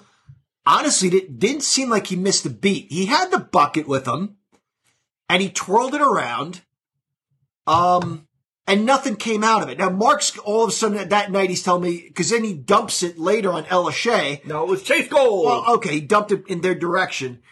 And Mark's like, don't you remember physics with centrifugal force? And Meanwhile, Mark just said, I don't think there's anything in that bucket. So don't act like you were better at physics than I was. But no, he was twirling the bucket around the entire time. And then he dumps it and like this disgusting vomit looking crap comes out. So I don't know how it stayed in there. Like not a drop fell out while he was spinning it around. Maybe if there are physics majors out there that could explain it to us, we'd like to know. This is what I love about pro wrestling is you have a guy like Chase Gold, which by the way, doesn't he look like he smells great? Yes. Think about like high school guys. If you were going to go out and you got, you know, you put on nice clothes, you showered, you shaved, you put on nice clothes, you did your hair. That's what he looks like. He looks like he smells great. And he's in the ring with a pig farmer. That's what I love about pro wrestling. And Ella Shea, you know, maybe she had a point. Like, I don't want my guy fighting this guy. We went through a lot of trouble to smell as great as we do. Not that they smell bad generally, but, you know, they like to smell great. Why do we have to mix it up with a pig farmer? But you have to. I'm sorry, Ella, you have to. It's pro wrestling. He makes quick work of Chase Gold. And then to add insult to injury, dumps the slop over their heads. Number 16 ended up being the winner. It was Bulk Nasty. Spencer Slade ran the gamut from 1 to 16 as Bulk threw him out. Either one would have been great to see win. Bulk, we'll probably see later on. Since we've taken up most of this match, Chad, what are your thoughts? Oh, I enjoyed this. It is so hard to see Bulk Nasty get, you know, people rooting for him. It's, I mean, I've rooted for Brock Lesnar before and found that easier than Bulk Nasty. And then it was like, wow. You know, in the one match that I loved Brock Lesnar in is when he absolutely thrashed Cena in 7 minutes, just fucking beat him pillar to post. But Bulk, I find myself rooting for him because he's after that fat bastard. He's gonna kill him at some point. Yeah, and I hope I'm there for that. You're going to be. I would like to see him like give Jock Sampson the snake eyes off of the steel ring post or something like that. Good Lord. Speaking of rooting for people, I won't tell the story again, but, you know, the fraternity was getting a huge reaction back in the day, so they beat up Britt Baker, and everybody hated the fraternity after that. I think you can't make a heel out of Spencer Slade. Spencer Slade, thank you. Yeah, we went over this. The guy that started the match, Spencer Slade. The reaction that guy gets when he comes out. Besides his mother. Even. Besides his mother, yeah. He is way over. He's getting chants. You can't hate this guy. No. He's too good of a worker. Looks too good in the ring. You can't hate the guy. So I'm not sure what you do about that. Maybe he needs to beat up someone on the women's roster to get some heat because the fans love him. Yeah. And I thought he was going to run the gamut. I thought he was going to get rid of Bulk. The only thing I'll say about this match that I didn't like, a lot of too many false eliminations. That's the only thing. You know, I don't know how many times Bulk got thrown out but didn't get thrown out. Young Tony. Yeah. Same with the guy that started the match. Spencer Slade. You know. Good thing he likes me and not you. Yeah. He gets thrown out but didn't really get thrown out. Yeah. Other than that, it was superb. Really, start to finish. Yeah. Next up, we have the women's match. Katie Arquette will be defending the women's title against the Reset Button. And it's Jody Threat. I don't know who Jody Threat is. Yeah, and you know everybody. Yeah, I don't. Chad, did you know Jody Threat? I had no clue whatsoever who the hell this was. So I then jumped on Instagram. Soup and I were, you know, doing some research. She's more of a hardcore fighter. She wrestles a lot of intergender stuff. She's going through tables. She's going through doors. She's going through, you know, as Max would say, the ultra-violent stuff. So I thought this was a very good match. Yeah, I had no idea who she was either, but I thought this was... I'd like to see more of her. I would too. Yeah, yeah. Have her back, because that was a very good match. So Britt was on the screen for a split second as someone who could get picked. Right. Ultimately, she wasn't, but she does show up. Her music hits, and the boys went ape shit when she came out. Well, that's because Jody had the belt, and this is where Mandak takes it in the face. Yeah, the old jiu-jitsu trick. Do the opposite of what you want them to do. So, you know, you want him to smash himself in the face with a belt, so you pull on it, then when he goes to pull on it, you let go, bam, he smacks himself in the face with the belt. We don't hit ourselves in the faces with championship belts in jiu-jitsu. Oh, you don't? No, we don't. But I'm just saying, like, you know, you want to take a guy this way, maybe push him that way, so that he resists, and then you take him the other way. But yeah, he gets smacked in the face with a belt, and this is where Britt comes out. And helps probably one of her biggest enemies in IWC. Hits her with the swinging neckbreaker. Yeah, yeah. This just reminded me of a match they had several years ago where I went to get Katie's autograph, and... she had gotten kicked in the face, super kicked in the face by Britt. And I said, Katie, you took quite a kick to the teeth there. She goes, yeah, I did. I said, and I started chuckling. I said, I know a dentist. And she gave me those. She goes, oh, do you? And I laughed and walked away. But more on Katie in a minute. More on Katie in a minute. Because it's a great story. I like the match. Shad, what did you think of the match overall, not knowing that we didn't know Jody Threat? I thought it was pretty good. Jody Threat seemed to be very aggressive, which kind of seemed like it threw Katie off in the match. But then when she pissed Katie off, well, you know what happens. You piss her off, she's gonna start pulling out, you know, whatever the hell she needs to keep that title. Dastardly things, and one was having Britt in her back pocket, essentially. Yeah, and they hugged it out. I think they had a fierce rivalry. I think there's mutual respect there. You know, hey Britt, I'm glad you're doing great things, and hey Katie, you're doing great things, and yeah, mutual respect between two champions who fought each other hard over the years. That takes us to the main event. It is the heavyweight championship match. Andrew Palace against the reset button. A lot of names pop up. A lot of pictures pop up on there. And we get Derek Dillinger. Once again, we're all like, who the hell is this? Essentially, right? Yeah, had not heard of the guy. Doesn't mean it wasn't a good match, because it was. But again, not sure who this guy was. Chad, did you know Derek beforehand? No, and when he come out, I thought it was that he kind of reminded me of that Powerhouse Hobbs a little bit. Yeah. But I had no idea who this dude was. I thought he looked like Taz. Yeah. Yeah. But all in all, a great match between Palace. So the show starts with an inside cradle and ends with an inside cradle, which was crazy.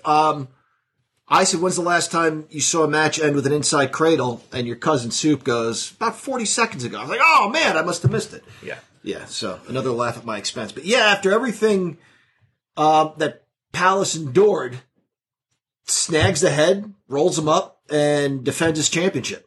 At the end of the match, the regulators come out, or the regulars, and they start beating on Palace. And then Bulk comes out. He wants to hit the reset button. Yeah. He does. He's thinking about it, but then it gets stolen. His laptop gets stolen. So does he use that for work as well? He can't now. I don't know what he's going to do because it got taken away from him. Did he learn how to read, though? He does know how to read. That's been... Okay, so he could use a laptop. Yes. Right. Now, is he advanced enough to where he can show John something? I think they're on the same level. Okay. Yeah. Hey, Chad, John, I want to bring in a surprise guest for the show. Because after the show, people thought the show was over. But there was another match. And it got the attention of some of the fans in the area. It was Max versus Sylvan. It was a six-beer match, and people were taking pictures. So I want to bring in one of the participants of that match. Sylvan the Slayer. Is that Sylvan good? Yeah. He took on Mayhem Max. Yeah, yeah. So, Sylvan, welcome to Can Crushers. Hello. And let's get your inside thoughts real quick about the show. Did you enjoy going to wrestling last night? I did, yes. Yeah. Good stuff start to finish, yeah? Yeah. Yeah. Really. What was your favorite part of the show? Probably the Battle Royale, like the 16-bit challenge. Yeah, that was. I agree with that. What surprise guest did you like the best? Probably Bushwhacker Luke. Probably that was the three of ours as well. Yeah. But let's talk about the match afterwards when people thought the event was over. Like you and Max had a brawl. What started this whole thing? Absolutely nothing. Max was just like, hey, you want to do a little match? And I was like, okay. And so we just fought each other. Yeah. There was it was more than one spot. My only complaint about the match, they kind of went to the same thing a little too often. Like the high spots were a little too much, kind of lacked in storytelling. You say six beers, I'd give it five, Mark. But there was a point where Max gave him three German suplexes off the wall behind him. That was pretty devastating. It hurt my neck. Did it hurt your neck? Head, yes. Yeah, in your head. How are you feeling today, though? I'm fine. Good. Yeah. We had Soup run in with a chair. Yes. That was trying to break Max's ankle. Yes. And then a referee appeared out of nowhere, sliding under the pitching netting. Yeah. And you did a horrible job refereeing. I did a great job refereeing. Because we had to go home. I put up the X sign, like, all right, okay, we got an injury, let's go. These guys wouldn't stop. The match went on and on and on. And on for 40 minutes. Yeah. Because I didn't get to see a lot of it. I was talking. Yeah. To our adoring Can Crushers fans. They recognize you everywhere you go. Yeah. In the end, not because he's my kid, I think Sylvan got hosed. He got pinned, but his arm was against the wall, which is technically outside the ring, right, Sylvan? Technically, I don't know, but I guess the wall was a turnbuckle or something. But even still, the turnbuckle would be considered out of bounds. Yeah. Chad, what would you think? The wall would be the turnbuckle, the apron, right? Yeah. So is there a rematch then? Probably, yeah. There'll be a rematch in the future. Yeah, July 17th? Be. Yeah. Who ran interference then at the end of the match? You did. Well, no, it was Cowboy Bob Orton. Technically. Yeah, you had a sign, and I wrapped the sign around my arm, and we worked over Max with the cast. Yeah. Max, if you're listening, hope you're okay, buddy. We put a beat down on you. You also have a broken ankle, so you can't walk anymore. Yeah. There was some good stuff. Like, Sylvan was really getting the heat over on Max. Max started to Hulk up. Vicious chops. Good stuff. You had a lot of people watching. Yeah, you did have a lot of people watching. Yeah, they were really enjoying it. Anything else you want to add, buddy? No. Yeah? No. All right, well, thanks for... Yeah, thanks for stopping by. I do have a question for him, though. Chad's got a question for you. Okay. I do got a question for you, buddy. Hold on. Go ahead, Chad. Can you show your dad how to change his screensaver picture? Because he said it's been like since you were a year and a half old that it's been changed, and you were the only one that could teach him how to do it. Okay, I'll change it, I guess, yeah. You want to change? Not just yet. The Yankees kind of suck right now, so maybe I'll want to change it. We'll see. Okay. I'll come to you if I need to change it. Okay. All right. Thanks for joining us, buddy. So we just talked to one of the stars of IWC, the post-main event match. Sylvan the Slayer. Sylvan the Slayer, yeah. Getting hosed by Max Mayhem. Yeah. Yeah. But then after the show, we see the Dime Piece. She's giving out hugs to her adoring fans. And I said, just be careful. These boys just had like a 40-minute wrestling match, and they're kind of sweaty. And she hugs Sylvan, and she goes, I can see that. And then, real quick, we're walking out, and the garage door is open, and John makes that same sign into a Jimmy Hart megaphone. Yeah, well, first, we got a hug from the Dime Piece. Right. And as we were leaving, I said, man, I should have asked her if Katie would come out and give me a hug. It doesn't matter. But as we were leaving, to your point, Mark, we see the garage door open. Go ahead. So John makes a megaphone out of this sign, and yells through the garage door into this megaphone, Katie! And you're backstage, so you shouldn't be doing this. So we see Jamie come walking, and he just hits the close button. Yeah, he kind of did like an, like, it was so uncomfortable. And John, and you see John's all pumped to see Katie, but as the garage door's going down, so is John's self-esteem. Just rolling down with it. Yeah, I was getting deflated. She had a look on her face like, yeah, this is maybe going a touch too far. How do you feel about that? Heartbroken. Oh. Then we got in the car, and we were about to leave, and I said, I wonder if the garage door's still open. I have to give this one more chance. And we came around, and I pulled up, and you see people getting dressed, and even then I was like, okay, maybe, You're a weirdo. Huh? You're a weirdo. Yeah, maybe I've gone a little too far with this. Yeah.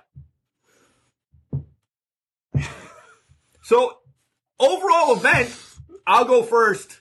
6. 6 beers for me. Chad? I loved every second of it.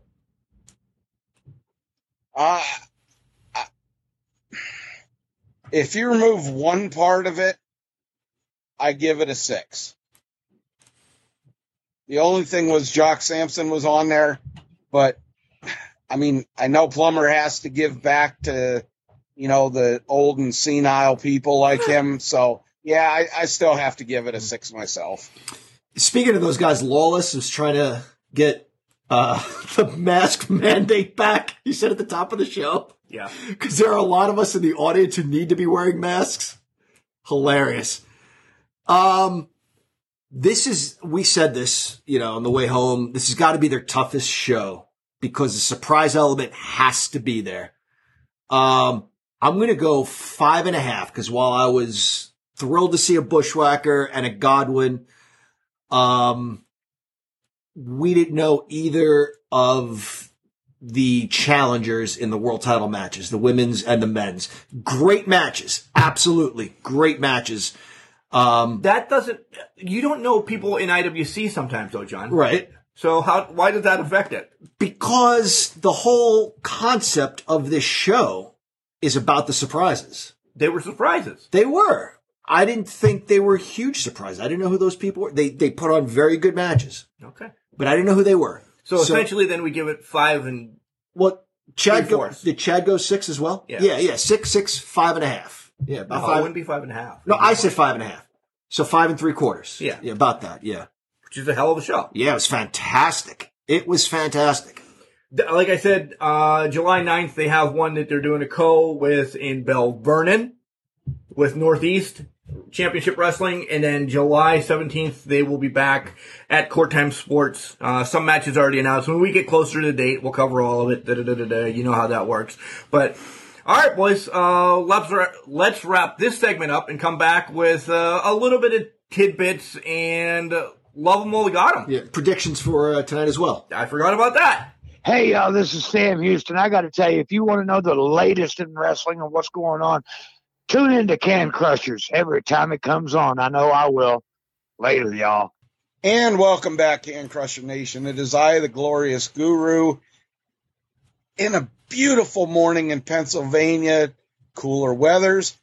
I am joined by together in the Catalano Castle, Mark the Mark Martinez, and John the Professor.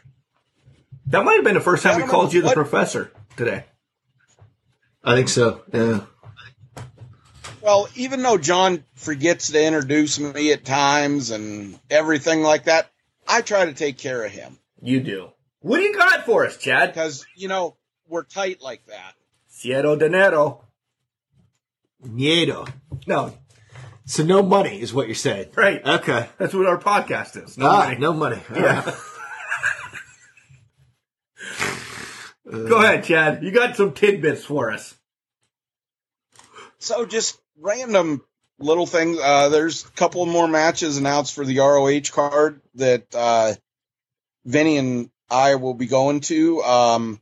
Flip Gordon is going to be going against EC3. Nice.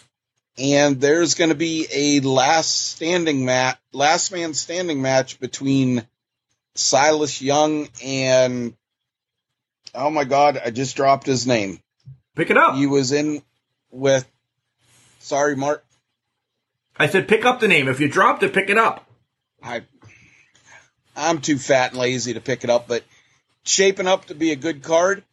And I got this off of the Don Morocco podcast. I listened to it this week and late last week. If y'all are going to listen to it, you know, have a few drinks, maybe, you know, hit a few of the bongs off, you know, wacky weed and stuff, because Don talks very slow. But anyway, what nationality was Mr. Fuji? Oh, I know. He's Hawaiian. Okay, he was Hawaiian. He played a Japanese wrestler. Japanese. Yep, he's Hawaiian. Okay, you guys got that one easy enough. What was Mr. Fuji's two incomes before wrestling, his main incomes? Butler.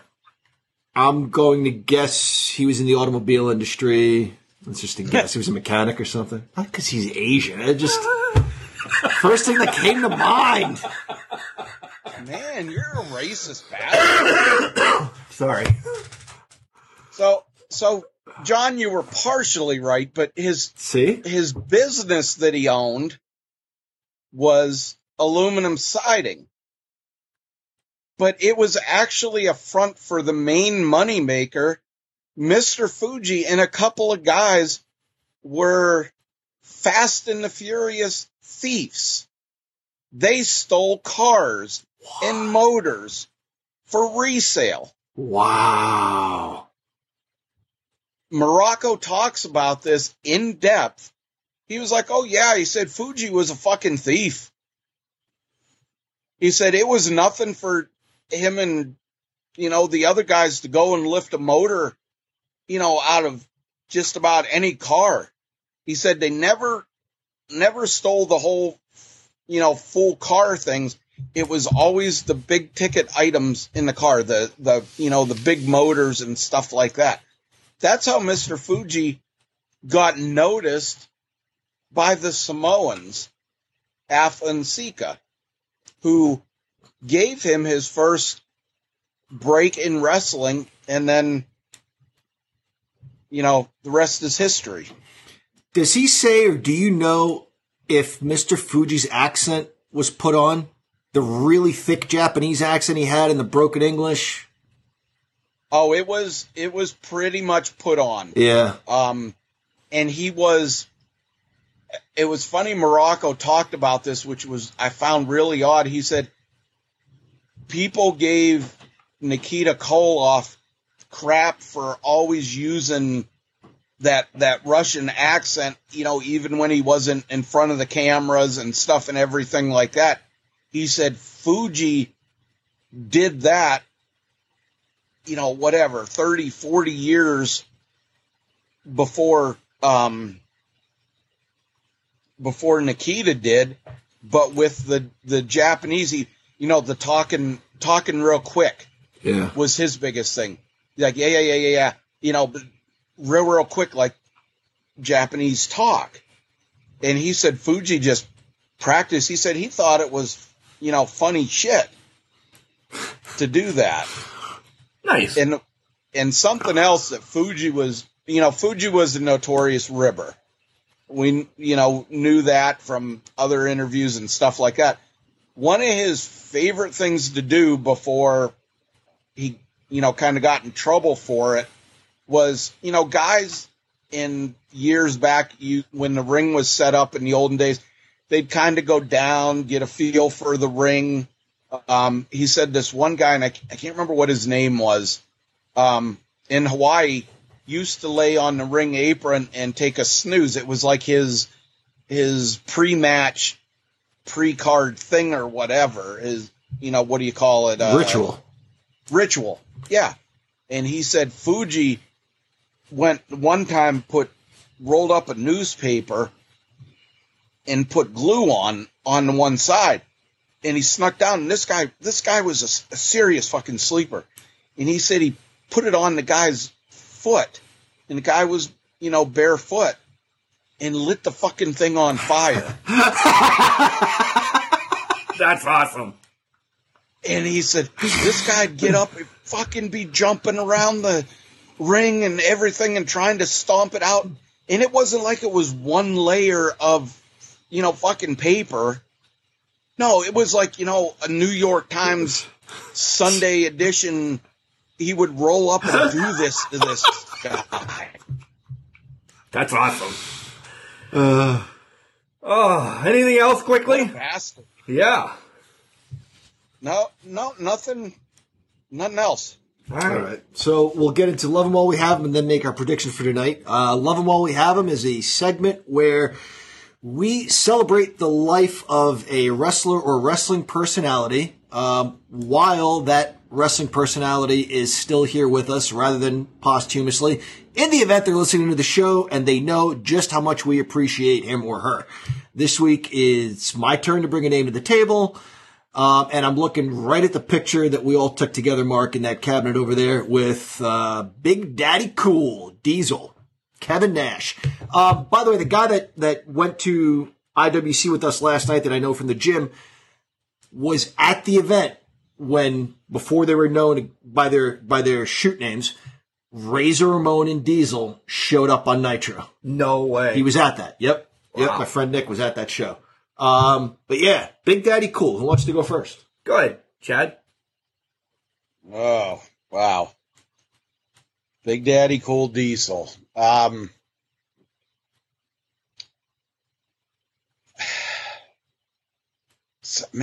Mark, do you want to go first? Do you want to go first, Mark? Well, Chad thinks of I got anything positive. All right, that's caught me off guard there. I'm going to look at that night. Okay, that night with Big Daddy Cool Diesel. He stepped in because it was when Flair's son died, so they called him Lickety Split. And when he had four hooligans jump in the ring with him and said, "Hey, we're going to do DX or NWO," he's like, whatever. And then I did the crotch chop. You and Jack did the four. He did the four and I did the L. Yeah. And then, Pat Lapino did the two sweet. Yeah. He got into it with us. Yeah. He had a fun time with us, and we took like 87 pictures because none of us were doing something right. He was a good guy. His in-ring work, it is what it is. It really is. Probably we're trying to say good stuff, right? Yeah, that's the idea. That's the good. He entertained me. I guess. Yeah, that's overall. Wow, I really stumped you guys. Yeah, that night, to your point, when we took a picture, one of us wasn't ready, like the kids we complained, like, "Oh, why were you doing that?" And he was behind us making fun of us. Yeah. And he's like, "Oh, that one's going to be yours. I'm not taking that picture." Why? You know, he was kind of mimicking us in that regard. Very, very cool guy, you know, whether in the ring or out of the ring, the guy that you want to be your buddy. Always nice at these meet and greets. In the ring, I'll take it. I was entertained. I really was. I don't care what they say about six moves, including the hair flip, whatever. He's a big guy. You knee him in the corner, stick your foot in his throat. What else do you need to do? Give him a side suplex, which he gets it. big guys that size should do the goddamn side suplex. That's what he did. He worked at a time when business was down for a while. However, he brought it back. The belt was on the right guy for that time period, for that down period. They made the most out of it by running with him. I firmly believe that, even more so than my favorite of all time, Bret Hart. Kevin Nash was the right guy at that time. And he did bring it back, Mark, when he showed up on WCW TV with Razor Ramon, and no one knew what those guys were doing there. I was a big fan. We saw him in St. Mary's, teaming up with Shawn Michaels. Du Bois. We saw him in St. Mary's against Bob Backlund. And as much as we were cheering for him, even though he was the heel, he did a heelish thing. Like, he brushed us off, like, shut up, I don't need you guys cheering for me. I was always entertained whenever he was in the ring, and he's always a cool dude to meet at these expos and signings and meet and greets. He knows how to be one of the guys with any fan that comes to his table. I remember him. I'm kind of stumped. It's not a glowing review of him. He was one of the big men that kind of breached the big man gap in that. Okay, he wasn't, going to come off the top rope and stuff like that. He did what a big man was supposed to be. He was a bruiser. He was power moves. He wasn't supposed to be anything else than that. The best Kevin Nash match I ever saw is not on videotape. It was when I was stationed in Germany, and it was right after Shawn Michaels won the title from Bret Hart, and it was a prelude to Shawn and Diesel's I think it was an In Your House match that they had a, fall or not falls, anything goes match, street fight match. Boy, he took care of Shawn in that match, but it was just a punish. He just beat the shit out of him. Probably one of the funniest moments in wrestling history. I got to attribute to him, at least from my point of view, it was funny, was when he fucking threw Rey Mysterio into the truck. He threw him like he was a fucking lawn dart. Yep. And that, I was like, oh my God. I mean, I seriously thought Rey was fucking hurt on that one. We all have the stuff that he did and the click did and everything like that, but it is what it is in a business. How many people wouldn't have done the same thing and taken advantage of the situation that he did? But he was, he was a pretty damn good big man. Yeah. One other quick thing about him. That night we met him, Mark, where we took a picture with him, he actually apologized to me for a match he had. I said, my buddy and I, well, there were a group of us. Jack was there too. I said, we saw you in St. Mary's, Pennsylvania. And that picture would have been 2013. St. Mary's would have been 1994. So 17, 18 years earlier, right? No, whatever. 94 to 13. Oh, yeah. But yeah. I said, we saw you against Bob Backlund. And he goes, oh, geez, I'm sorry. That must have been a snoozer. And I started laughing. I mean, the guy knew, he said, like, he knows the business. Yeah, and he's like, Bob Backlund versus Diesel is not anybody's idea of a great match. He's like, I'm sorry, man. That had to be a snoozer. It was 3 seconds. Well, the one was when he won the championship, but that one was like, that did seem to go on for a long time. The actual action, it was probably about 20 seconds. Right. Yeah.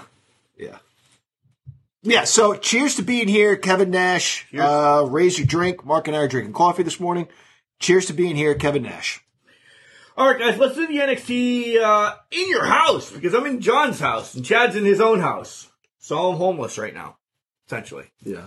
So, but you could be in their house. I could be in their house tonight. Yeah, the NXT's house. NXT's house. All right, we'll start off. Are they giving away a house? Do you think that was for real? Do you think that was a shoot? Or do you think they really gave away a house back in the day? And actually, they did. Yeah, they actually did. It was a write-off. You know, of course, a write-off, a donation. It was just like, oh, what are these? They have a week to build a house. The shows. Oh yeah. I know like House Flipper or something like that. Yeah, whatever the heck it is. It was that type of deal, and it generally went. It wasn't no random draw. It generally went to a family in need. What? It wasn't random? What? Well, there were families in need that they had, and they put them into the lottery. I was wondering why I was never picked. Yeah. I found out that John Bon Jovi's house was really not up for sale. No, like when they gave it away on MTV. I had just moved to PA from Sayreville, New Jersey, and Bon Jovi was just the shit in Sayreville, New Jersey. It's their hometown. And I was a huge fan of Bon Jovi. And they did that thing on MTV where you can win John Bon Jovi's house. I called that as soon as it hit a certain time, like 6 p.m. or something, which is prime pizzeria time. And I called that number 6,000 times for my mom's pizzeria until she's like, "You little bastard, quit it. People can't call in." I just kept calling. Turns out the whole thing was bullshit. It wasn't even John's house. They didn't give anything away. At least you didn't get charged like 1-900 numbers. Yeah. I don't know what the deal was behind it. I don't know. I don't know if they got paid every time you called this number. I don't know. Hey, Mark, didn't you have like a $700 bill to that? Yeah. Okay. And John, if you said your mom said that to you? Yeah, I was calling from the pizzeria. Yeah. Okay, you gotta if you're gonna call your mom out, you gotta do the impression. All right. Well, it would have been partially in Italian, but Mano, non close un telefono, nobody call the pizzeria. That was pretty good. That was really good. Thanks. All right, NXT. Holy shit. NXT Takeover In Your House. If they're gonna give anything away, I wouldn't mind that set. I love the In Your House set. Yeah, you can put it right here. Yep. All right. First matchup, we're going to go with my cousin Mercedes Martinez taking on Xia Li in a singles match. This is going to be really good. Xia Li, for all the push she's getting, had better win this match. Yep. Xia Li. Yeah, I think we're all in agreement on that one. Next matchup for the vacant $1 million championship, Cameron Grimes against L.A. Knight. I want Grimes to win it, but it makes more sense for it to go on L.A. Knight. So I'm taking L.A. Knight. You're taking L.A. Knight. I'm going to go with Cameron Grimes because Ted DiBiase kind of praised him and said, "Hey, he showed me something that you need brains and brawn." This is a total setup. This is going to be L.A. Knight. Yep. That Ted being a nice guy and that belt going on a nice guy, a face, does not make sense. Yeah. Okay. Bronson Reed and MSK defend every title that they have, which is North American and Tag Team, against Legado del Fantasma. I would like to have seen the belts kind of split up a little bit so every team has something to lose. Legado has nothing to lose and everything to gain. And I think they gain everything. Chad? Didn't they put something up against the titles? Not that I know of. Yeah, I'm not aware of that. I thought that there was something. I've read somewhere that they were having to put something up against it. Yeah, I agree with John. I think they're taking all the titles. That's all of us then. All right. Raquel defends the NXT Women's Championship against Ember Moon. Raquel. I like Ember and what she's doing right now. Raquel retains. Yeah, we need the payoff between her and Dakota. Yeah. And that's going to happen, so Raquel. Yep. All right, so we only disagree on one so far, and you two have agreed on everything. This is who's going to separate us right here. Okay. Well, yeah. What do you mean? Oh, yeah. Well, there's five guys in the match. What are the chances of us all picking the same guy? We could, but likely we won't. Karrion Kross, Kyle O'Reilly, Adam Cole, Gargano, and Pete Dunne will battle for the NXT Championship. Chad, you got to go first. Man, my heart says I want Adam Cole to do it, but I think Kross keeps the title. Sorry about that, guys. That's all right. The palace is open for business now. Things happen in this house. You're getting your B&B bookings. I'm going to go ahead and say Pete Dunne. He does not pin the champion, but he wins the title. I'm saying Kyle and Adam take themselves out because there needs more of a payoff there. Look at that! Even Mrs. English Professor gets to make it on the show today. Hopefully this person doesn't leave a message because that'll be played over everywhere. Yeah, it's probably a telemark. Yeah, they hung up. Probably your mom. Hold on! You didn't call me! It's probably somebody in John's family calling to bitch at him for his mom's mom impersonations. I would imagine. All right. Kyle and Adam take themselves out. I think Pete and Kross do battle a lot. Gargano's going to be the one that takes the pin, and Kross remains champion. So you guys say Kross. So Chad and I agreed on everything. You guys agreed on everything. Yep. So this is going to come down to the soup geist factor. One fucking thing. Yeah. That John could win with one thing. If Cameron Grimes wins, doesn't matter what happens the rest of the way. Yeah. Well, unless Pete Dunne. Yeah, that's true. Yeah. So, all right, boys. Next Sunday, tonight. Next Sunday. Oh yeah, tomorrow. Next Sunday we'll see when the podcast is going to be, because baseball, wrestling, baseball for me. So we'll have to interchange maybe an earlier time or a later time, but be on the lookout for us. All right, here it comes. Chad, you gave us shit after last week's show, but this Wednesday you'll be able to listen to Sam Houston on Can Crusher Spotlight. It's a good interview. Nice. Yeah, it really is. It's a good interview, and we've talked about it before. Just give it a listen. And one more thing, Chad. Are you going to read that Clifford book today? Is that what you're going to be diving into that you were holding up for most of the show? Oh, yeah. Vinny told me that, I got to learn how to read better. He said, I don't want you to be like Bulk Nasty. So he said, I'm going to start you out easy with a Clifford book, Dad. What's Clifford doing in that book? Probably not the greatest one on this show to reveal, but Clifford has an itchy day. Oh, wow. Yeah. Remember, John, just because you're trash, it doesn't mean you can't do great things. Called a garbage can, not a garbage cannot.